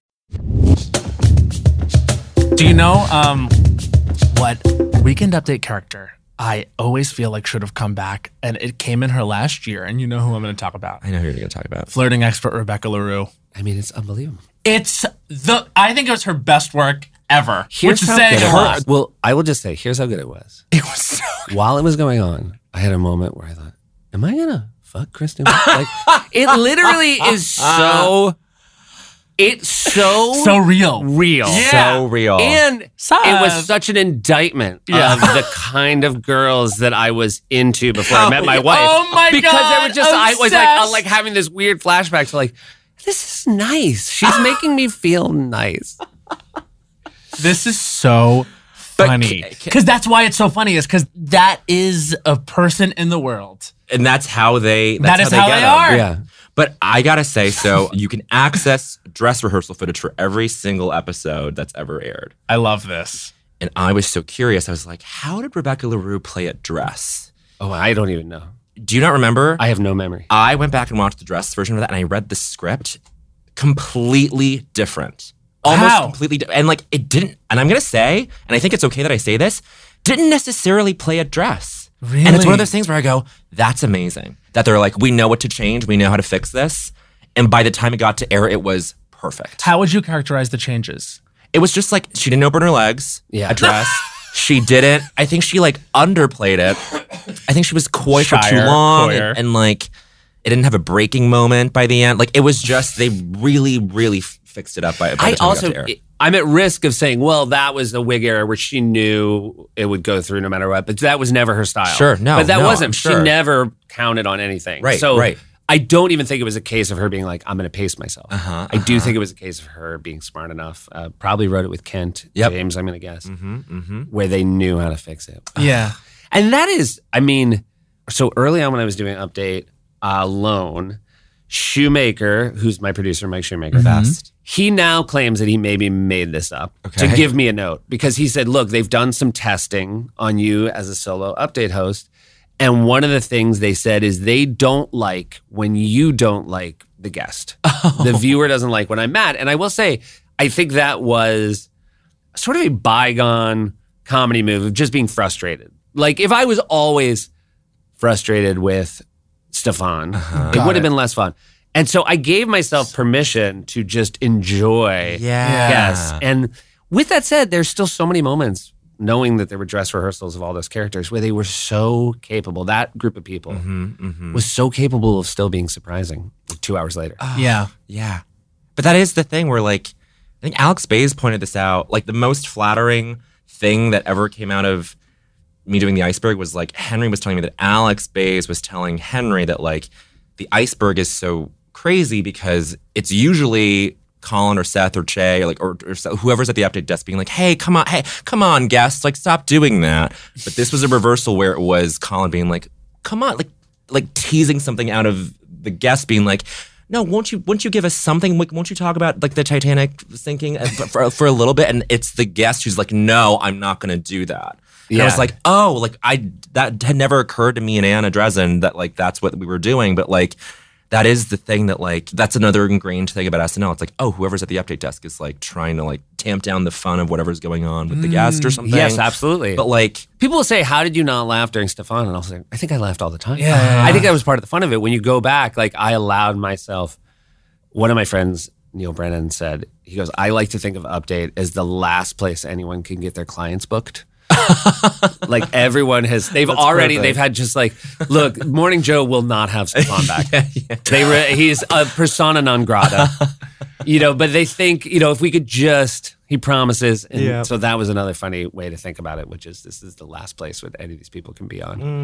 Mm. That is that, beautiful. that's such a good frame. yep, totally. Well, I think it's time. It might be time. Or I don't think so, honey. Oh, this, Seth, is our one minute segment that we do where we sort of drag something on culture for, let's say, a minute. And um, we say, I don't think so, honey, throughout. I have something. Okay. And it's it's not to attack London. It's to make an observation again about something I've said in the past. Because let me just get into it. Okay, this is Matt Rogers. I don't think so. And his time starts now. I don't think so, honey. The showers in London. Oh. I've come for the water closets and the situations with the toilets being in a separate Yeah. room. I have a huge bruise on my ass right now. I collapsed in the shower. I didn't What? even feel I collapsed. It was more than what Julia Roberts does for comedic effect. It was a full collapse. Okay. I have to tell you what we're trying to do. I appreciate that the shower and the toilet were in the same room, but when the room is too small, that means the shower is too small as well. The shower too small, I collapse. I the bruise on beefed my it, 30 ass. seconds. I was, of course, because this is the horniest time of the year, DMing with people about potentially hooking up with them in the days prior to Thanksgiving because Okay. people get super horny in the DMs this time of year. I told you this on your show. Oh, Yes. yeah. I can't hook up with anyone right now because of the 15 gangrenous seconds. Oh. bruise on my ass right now. I would show you, but I just don't think everyone wants to see it. I have to say, it's bad. It's limiting, and it's because Five of the seconds. size of the shower. I don't think so, honey. The way we're set up to fail in London in these certain rooms. And with the plumbing, that's so scary. I have to tell you, it was just a thing where I was like in a shower and I was just like, okay, well, if I, I I can't really move. It's like you know when there's like too much room, you have fun in the shower and you're kind of moving around. I don't move around that much. You stand right under. What's your shower style? You stand right under the water. and then I'll reach and grab a bottle of something. But I'm not. I'm not really using the space. I like to like very much move around in the shower. It's not dancing, I would well, say. That's, Yeah. That there's there's a hazard. In well, that. sure, but like it I never feel like happens to your me in lawyer, America. if you're going to take legal action against this hotel, your lawyer right now is stop talking. Matt, Seth? you are putting yourself in a hard position to sue. and okay, so then they had what was called a rubber mat, Okay. which I guess I was supposed to put down. Uh, yeah, what, what hotel? But is then this? I, I'm not saying because Oh, okay. Yeah. no, I'm because my lawyer Seth, your lawyer too. be anywhere. He'll be like, "Uh, I don't know because I think this Seth is right. But I will say I open up. Oh, our the lawyer's rubber name is mat- actually Seth. By the Oh, way. great. Our Yeah, lawyer's yeah, name yeah. is Seth. silent killers. We love our lawyers. they were described to us before we hired them as silent killers. Were they really? I was not. They were not described as that to me. We had a manager who was like, "You're, you're gonna want these guys. They're silent killers. they're not the kind of lawyers that's like in people's. They're faces. they're silent. they're killers. lovely, very very good lawyers. I, they love when we talk about them on the show too. We always get a text. That's great. Well, Seth always texts. Isaac, Isaac's not really a texter. Isaac's a Oh, texter. Yeah. Well, not with me. Fuck. He's a silent text. He's a silent That's what it is. I'm just not. I'm just not seeing it. Um. So I open the rubber mat, and it's like yellow and like No. looks nasty. And I'm like, I'm not putting my feet on that, especially as someone who's a survivor of athlete's foot. Right. I had athlete's foot for about nine months, oh, and I realized it was because I had to have my shower washed. But can I say that um, you having a bruise on your ass does not necessarily preclude you from hooking up with anybody? Some people Can might I like say? that. It's not like a cute bruise. Like I, I'm like, That's not up to you. all right. Uh, That's up to the other person. I guess should I run the risk? I think you should. Also, I don't. I disagree that this is the horniest time of year. In a month, it will be the horniest time of year. It's actually Don't not because disagree with me. Just me on everyone's record. This so is a thing for me busy. in press. Okay. oh, busy. Interesting. So it's not weather related or like where our bodies are at during the No. holiday. It's just busy. It's just that everyone's Yeah. busy. It's about to become the horniest time of year because I said this on his show, but it basically it's like. no, I, I know you did. well, for everyone listening at home that didn't watch my incredible segment on Seth very- Meyers, which we very all strong. can agree was Both a star Seth making and Henry moment. texted me. They were like, "Matt was so funny." I said, "I have no doubt." And then I said to you, I was like, "You have Seth's number?" I was like, "What are you guys in a group chat called Lauren's Faves?" Called Lauren. said- Called the Lauren. Lauren's The Laurenettes. Lauren's boys. Uh, Lauren's boys. So in a little while, it will become the thing where people are like at home for a little bit too long. And I'm telling you, Oh, oh, oh. this is when you shoot your shot with the person that you like have like flirted with before a little bit, but like it's never gone there. Mm-hmm.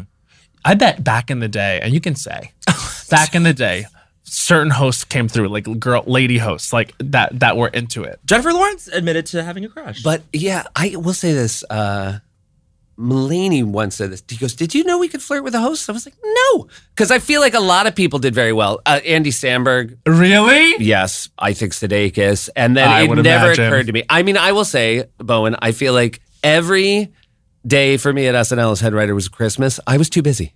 I was just too busy. Just Thank too you. busy. Just too I was busy. just But- too busy. and you probably knew that they were like coming on, but you were like, I got it. I- I, don't think can't. I, I my radar for that was not up. I will say I um I was as shocked as anyone when I heard that bounce from uh, Jennifer Lawrence. Wow. Oh. Shocked. not surprising to me at all. But I mean, you had every Rebecca Larue in the city. To, I had, I had my LaRue years. oh, my LaRue Oh, years. I, we, we need to have our LaRue years. Are they happening now and we just don't know I, it? I, I think I'm letting them slip away. I did. No. I think I had a moment that maybe there was a, a nightclub I used to go to that a friend of mine now's kids were having their bar mitzvah at. It was just that moment is starting to happen where, Yeah. like, you know, we were talking about like New York City. Now, like, it's one thing when the, there used to be a theater there. Even worse if it's the thing you used to go to still there, and now it's this. and now it's for venues to go through generations. yeah, like Yeah, to look it's at it, hard. to look at a corner where you like made out with Rebecca Larue and like there's like a 13 year old like growing up. not good. Anyway, I'm just nervous about the bruise on my ass, and then I feel like it's that weird thing where if I go to hook up with someone, I'm like, just so you know, there's a fucking huge bruise on my ass, and then I'm kind of scared of their reaction. What if they're really enthusiastic? I'm sort of over the thing where guys like try to like hurt me during sex now. No, That- that's out. That's out. It's out. And if you're in my DMs being like, some people really can't stop with the whole thing of like, I'm gonna come over and choke you, or I'm gonna come over and like, we're, you're gonna be in an immense amount of pain. I'm like, what is it? What Yeah. is it? Uh, I, I- I don't know. That's a real reverse LaRue. yeah. That's a very different vibe than my The reverse. reverse LaRue. I this this just speaks back to a very uh, hornier time in my life. I remember once being with a girl who was in your situation, but I remember she said, "I have a boil that I need lanced, and I don't want to." I never hooked up with her. A boil, I, would- need land. and I remember being like, "I'm sure it's fine." I literally You even didn't that, care. which is the word. I was like, "It's fine," and I think that uh, we we, should, should just. still do it. and she was like, "No, let me," and and Let me lance the boil let first. me lance the boil. But at the time, I was like, "This is, you know what? Why are we getting hung up on boils?" Lance- it seemed like she was Lancer asking you to unlanced. lance it. I would, you think? Maybe. Maybe. Maybe. Come over with your uh, lance, Seth Lance it. Meyers. Um, Well- okay, well, anyway, I guess in a couple days' time when this episode is out, maybe it'll have gone down a little bit. I'm winking at the camera, but I'll be home with my goddamn parents. and I have to say, Long Island grinder sucks. Ah, yeah, it's tough out there. But maybe I can find a straight guy. You know, I'm still trying to figure that out. We can't, we can't get Anyway, into this is bone earrings. I don't think so, honey. Um, are you excited about this? I'm excited. Do you have something that you've I been thinking about do. for a long time? Um, uh, not a long time, but it's top of mind. Okay, well, you know, a lot of people are going to listen to this one. It's the Seth Meyers episode. Right, right. This is Bowen Young's I Don't Think So Honey. Time starts now. I don't think so, honey. Weighted blankets. I am. w- These are so dangerous. These are so dangerous. These will kill me. I'm waking up groggy as hell because of this fucking x ray apron on my chest. And why are some of them filled with glass beads? Is thi- is this the cock on a Thursday night? Get the beads out. I, and I'm sorry to shame the people who like the beads in them.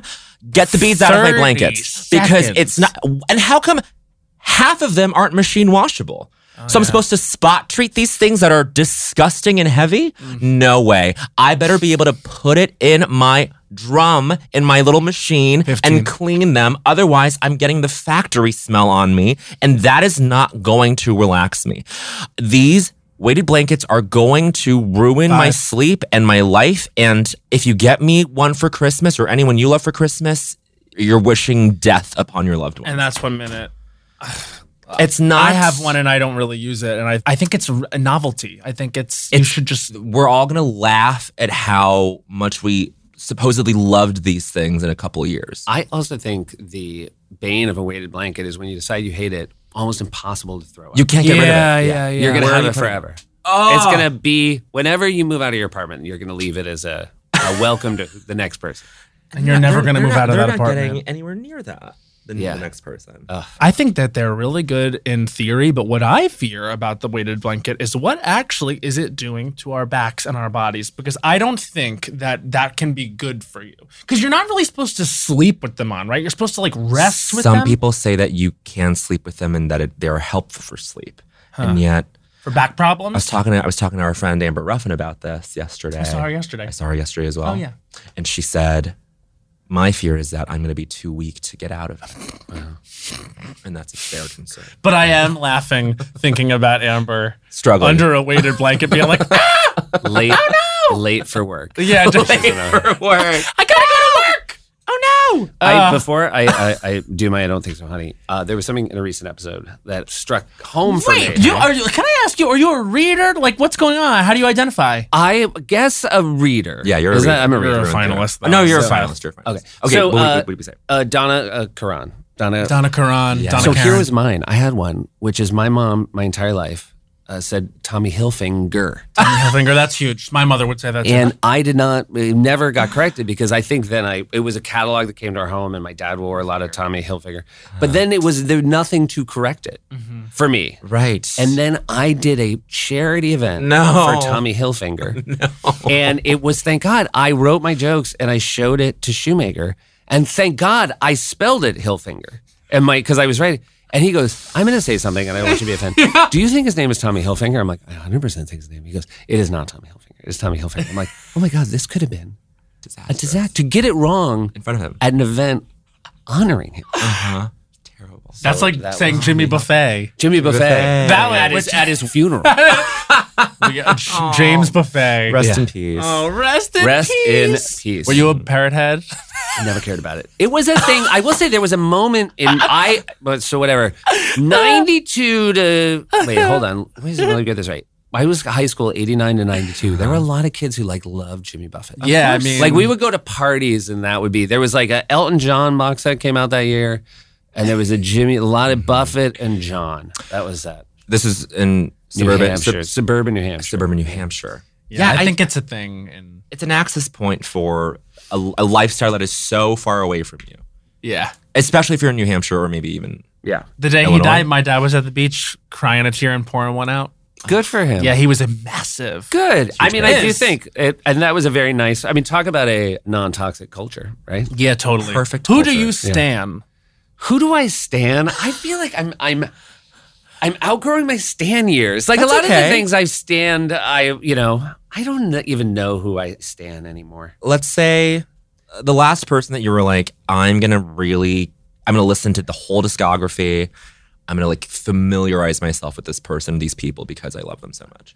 Well, okay, so somebody, this uh, music critic I really like, wrote, he did make a list of his 50 favorite Elton John songs. And there were a lot of them that I didn't. Like, I realized, I'm like, oh, I didn't know. And there's a lot of like 70s Uh-huh. Mm-hmm. um, Elton stuff that's really great Yes. and like not radio friendly because they're like nine minute songs. right. Yeah, And so yeah, I, I yeah. Mm-hmm. had a very nice summer of listening to a lot of long Elton John songs. Elton John is one that like, I got my dad the Goodbye Yellow Brick Road vinyl, and he got really way more excited than I thought he would, and it excited me how excited he was. Yeah. Perfect album. Yeah. Would you stand? I, I think Jeff Tweedy's, but he's a Oh, friend. He's uh, but friendly now, but like I do stand Wilco. Wilco.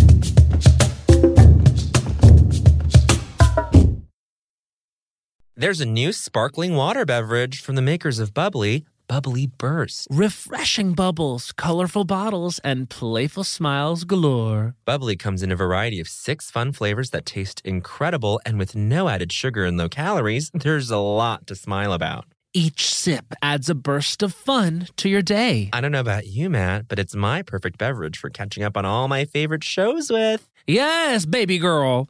And the resealable bottles makes them easy to take them on the go. Bubbly Burst has antioxidant and immune support too, keeping us feeling great all day long. Hey, try new Bubbly Burst. Do you need to be part of the next pop culture moment? Are you scared of missing out on once in a lifetime experiences? From can't miss music festivals to international fashion shows to your favorite celeb's favorite restaurant, staying in the know can be so expensive.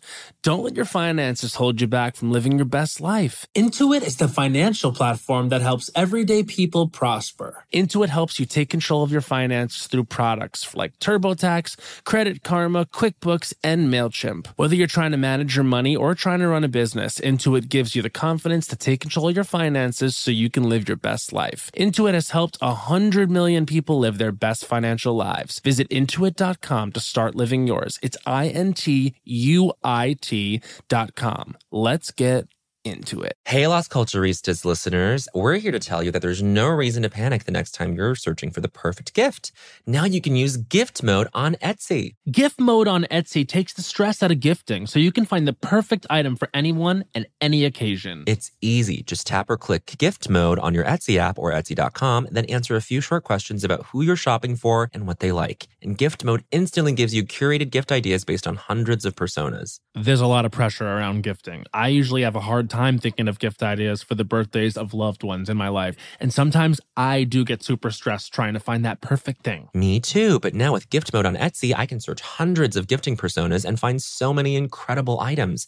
And I actually just found a custom chalk bag for the adventurer in my life who's into rock climbing. Not me. Now it's simple to find gifts made by independent sellers for all the people in your life. So, whether you need a housewarming gift for the new homeowner in your life or a birthday present for the pickleballer in your life, gift mode has you covered. I'm not the pickleballer. Need to find the perfect gift? Don't panic. Try gift mode on Etsy now. Seth, are you ready for I Don't Think So? Honey? I am I'm so ready for I don't think so, honey. And I hope What and are I- your hopes? Yeah, I'm gonna just do it. What are your hopes for this? My hopes is that well, I it's gonna be th- holiday themed. Okay. Great. And I really do. Uh, Rockefeller Center. That's one of your songs, right? You're in And it. your name I dropped know, in and it. I was a little worried because it, you know Fallon gets name dropped early, and so then you worry like, and I would not begrudge the no, choice. no, no. You made it. And so I'm very happy that I find my way in later. In the I song. forgot to bring that up when I was on your I was show. gonna say, I was like, you Yeah. guys should Did you talk about know that you were in the song? I did not know I was in the song when you were on. I knew I was in the song when I because I listened to the album after you were on, and I was very happy because when I heard Fallon early, I was like, oh boy. Oh shit. I wouldn't, but again, that was the right choice. But yeah. What's fun about that is starting with Jimmy and then going to Al and then landing at Jenna Bush Hager. Absolutely. And Jenna Yes. Bush Hager is a laugh line. And that's actually Rule of Culture number 18.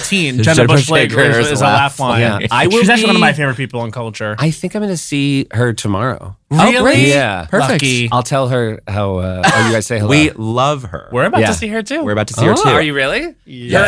Her house or, or yours? no, I mean, is she coming? Uh, to We're going We're to gonna her go to her house. Okay, house. gotcha, gotcha. But I mean, you coming right before Cecily Strong, really, I think. Seth is- is a Meyers, nice- Cecily Strong, Meredith Vieira. that made Kelly me very Clarkson. happy. Yeah, that was. And you know who was really happy? Verizon corporate. That was the dream. Both of you get Verizon money if you're next to if each you're other. that, so- if you put one person between us, no payday. Well, here's the thing. Here's the peek behind the curtain about that song. So I'm writing that part because I wanted to you have were you, thinking, do you were it. thinking Verizon? And I said, you know what? I'm no. I'm said I don't care what anyone thinks. Anne Curry is going in this song because I know Anne Absolutely. Curry is controversial in Yeah. like in the, all of it. But I was like, I don't care. This is my fight song. Like Anne Curry. All respect to Anne Curry is the lyric, and that is true forever. Yep. Love her. Love Anne. Love Anne. Anne for the pod. Anne for the She'd be an pod. incredible guest. She really would be. you think? Yeah. Okay. This is Seth Meyers' holiday themed. I don't think so, honey. This Right. time starts now. I don't think so, honey. Out of towners who visit the Rockefeller Christmas tree. This is an office. It's a place It's of an work. office. Just l- uh, listen to Matt's song. Yeah. People work there, and I get it. But I think you all come from places where there are a lot of trees to Yes. go see. Is it just that there's one tree amongst buildings? If you put one building amongst the forest, I wouldn't come and visit it. also, you can look at the weather before you visit New York City, and sometimes I hate to say it, but due to climate change, it's not.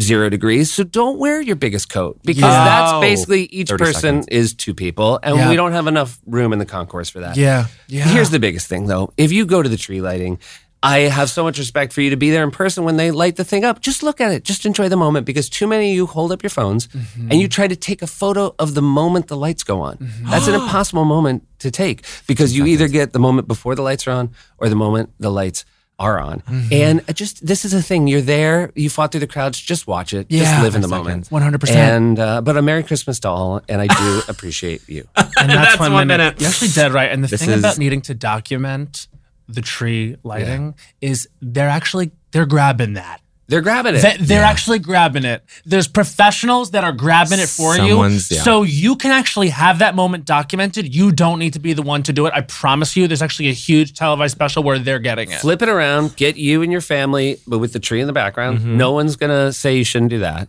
But Mm-hmm. Sure. just that moment of trying to be there, I was there when the, the a light went on. It's a, you can't take that Yeah. photo. Yeah. Where, what is that? How does that play into your own Christmas experience? I think you sh- everyone's fine just looking at the tree from Saks Fifth Avenue and then keeping it Yes. moving. we would come in from Long Island to see it. And even as a pre-ironic, like whatever, when I was in like middle school, I was just like, look, like I get we're going into the city to see a show. Like I understand this culture, but the tree, I was like, I never got the tree. And I think that's where the song comes from. It's just like this is so silly, but like Well, people, I, your song is great because you respect it as a place of work. that you are you are singing a song about a, a holiday place, but what I like about the lyrics is you keep reminding people Yes. that this is where people work. but it also encourages voyeurism Yeah, and it that's true. encourages the encroachment of privacy. And I'm happy you're here, so I can apologize to you about that because I think you're really on the map because of my song. I- Yeah. I think you- people are going to be hu- on the hunt.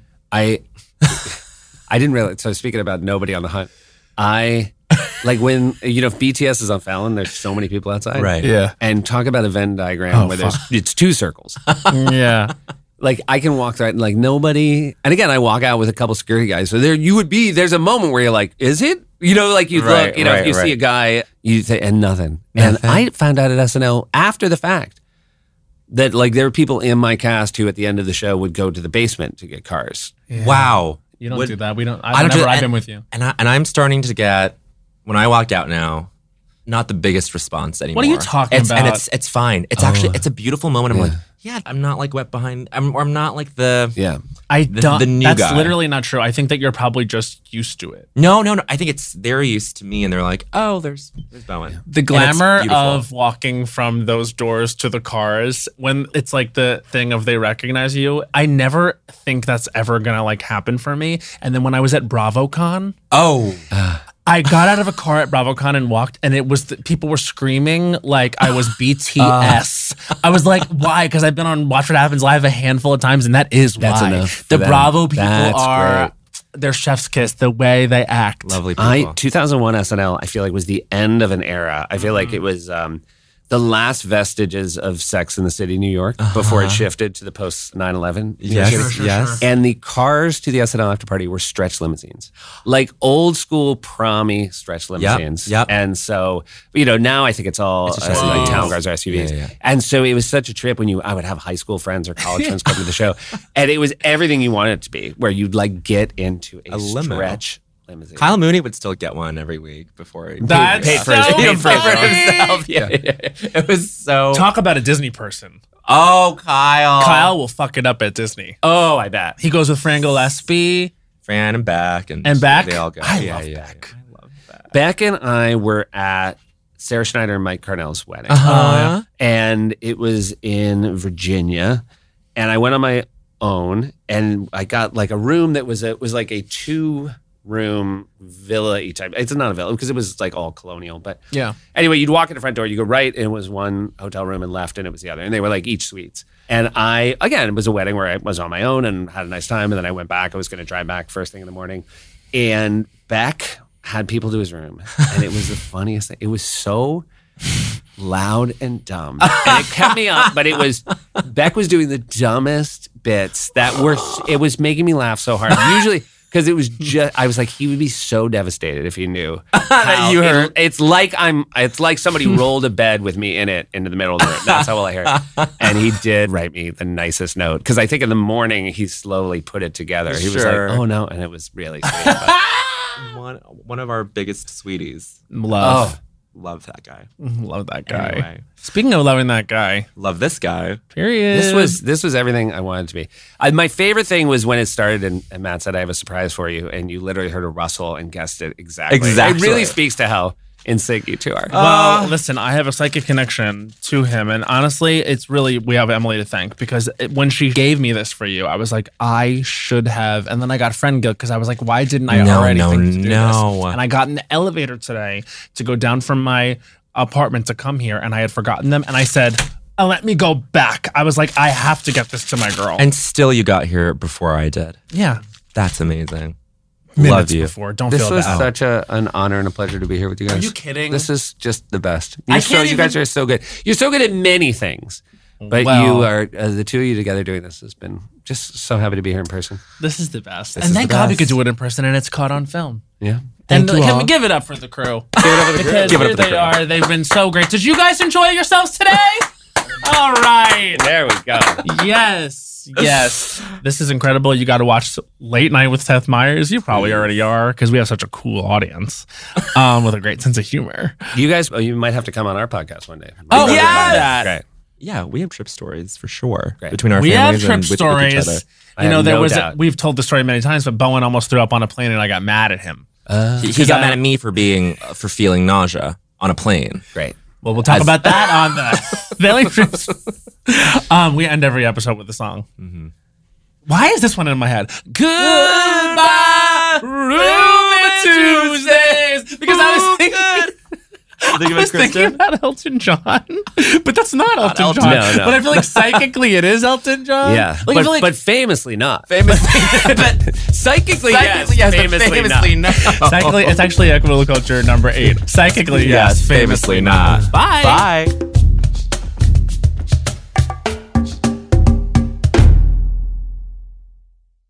There's a new sparkling water beverage from the makers of Bubbly, Bubbly Burst. It's bursting with fruit flavor, no added sugar, and all smiles. Bubbly comes in a variety of six fun flavors that taste incredible, and with no added sugar and low calories, there's a lot to smile about. I don't know about you, Matt, but it's my perfect beverage for catching up on my favorite shows with. Yes, Lil Bowen. Bubbly Burst has antioxidant and immune support, keeping me feeling great all day long. You deserve that. Try new bubbly burst. You know that I feel like it's really important to express yourself. I know that about you. You got to put your true self out there, okay? And those classic Crocs, clogs, and sandals let you do just that. Between the rainbow of colors and the gibbets charms, you can create a unique look. And I mean, literally, no one else will have shoes exactly like yours. Hey, you know, it doesn't get more comfortable than croc clogs and sandals. They're just the perfect blend of comfort and creativity. Visit crocs.com to explore the latest styles and gibbets charms. When the music of Celine Dion makes sweet Canadian love with the Oscar winning film Titanic, you get Titanic, a campy, unhinged, chaotic night out. Find out what really happened to Jack and Rose on that fateful night from Celine Dion's totally real and historically accurate perspective. Some say Titanic is the best gay nightclub in the city, and those people are me. And me. So set sail with this kooky crazy off Broadway hit and get tickets today at TitanicMusical.com. Get tickets today at TitanicMusical.com.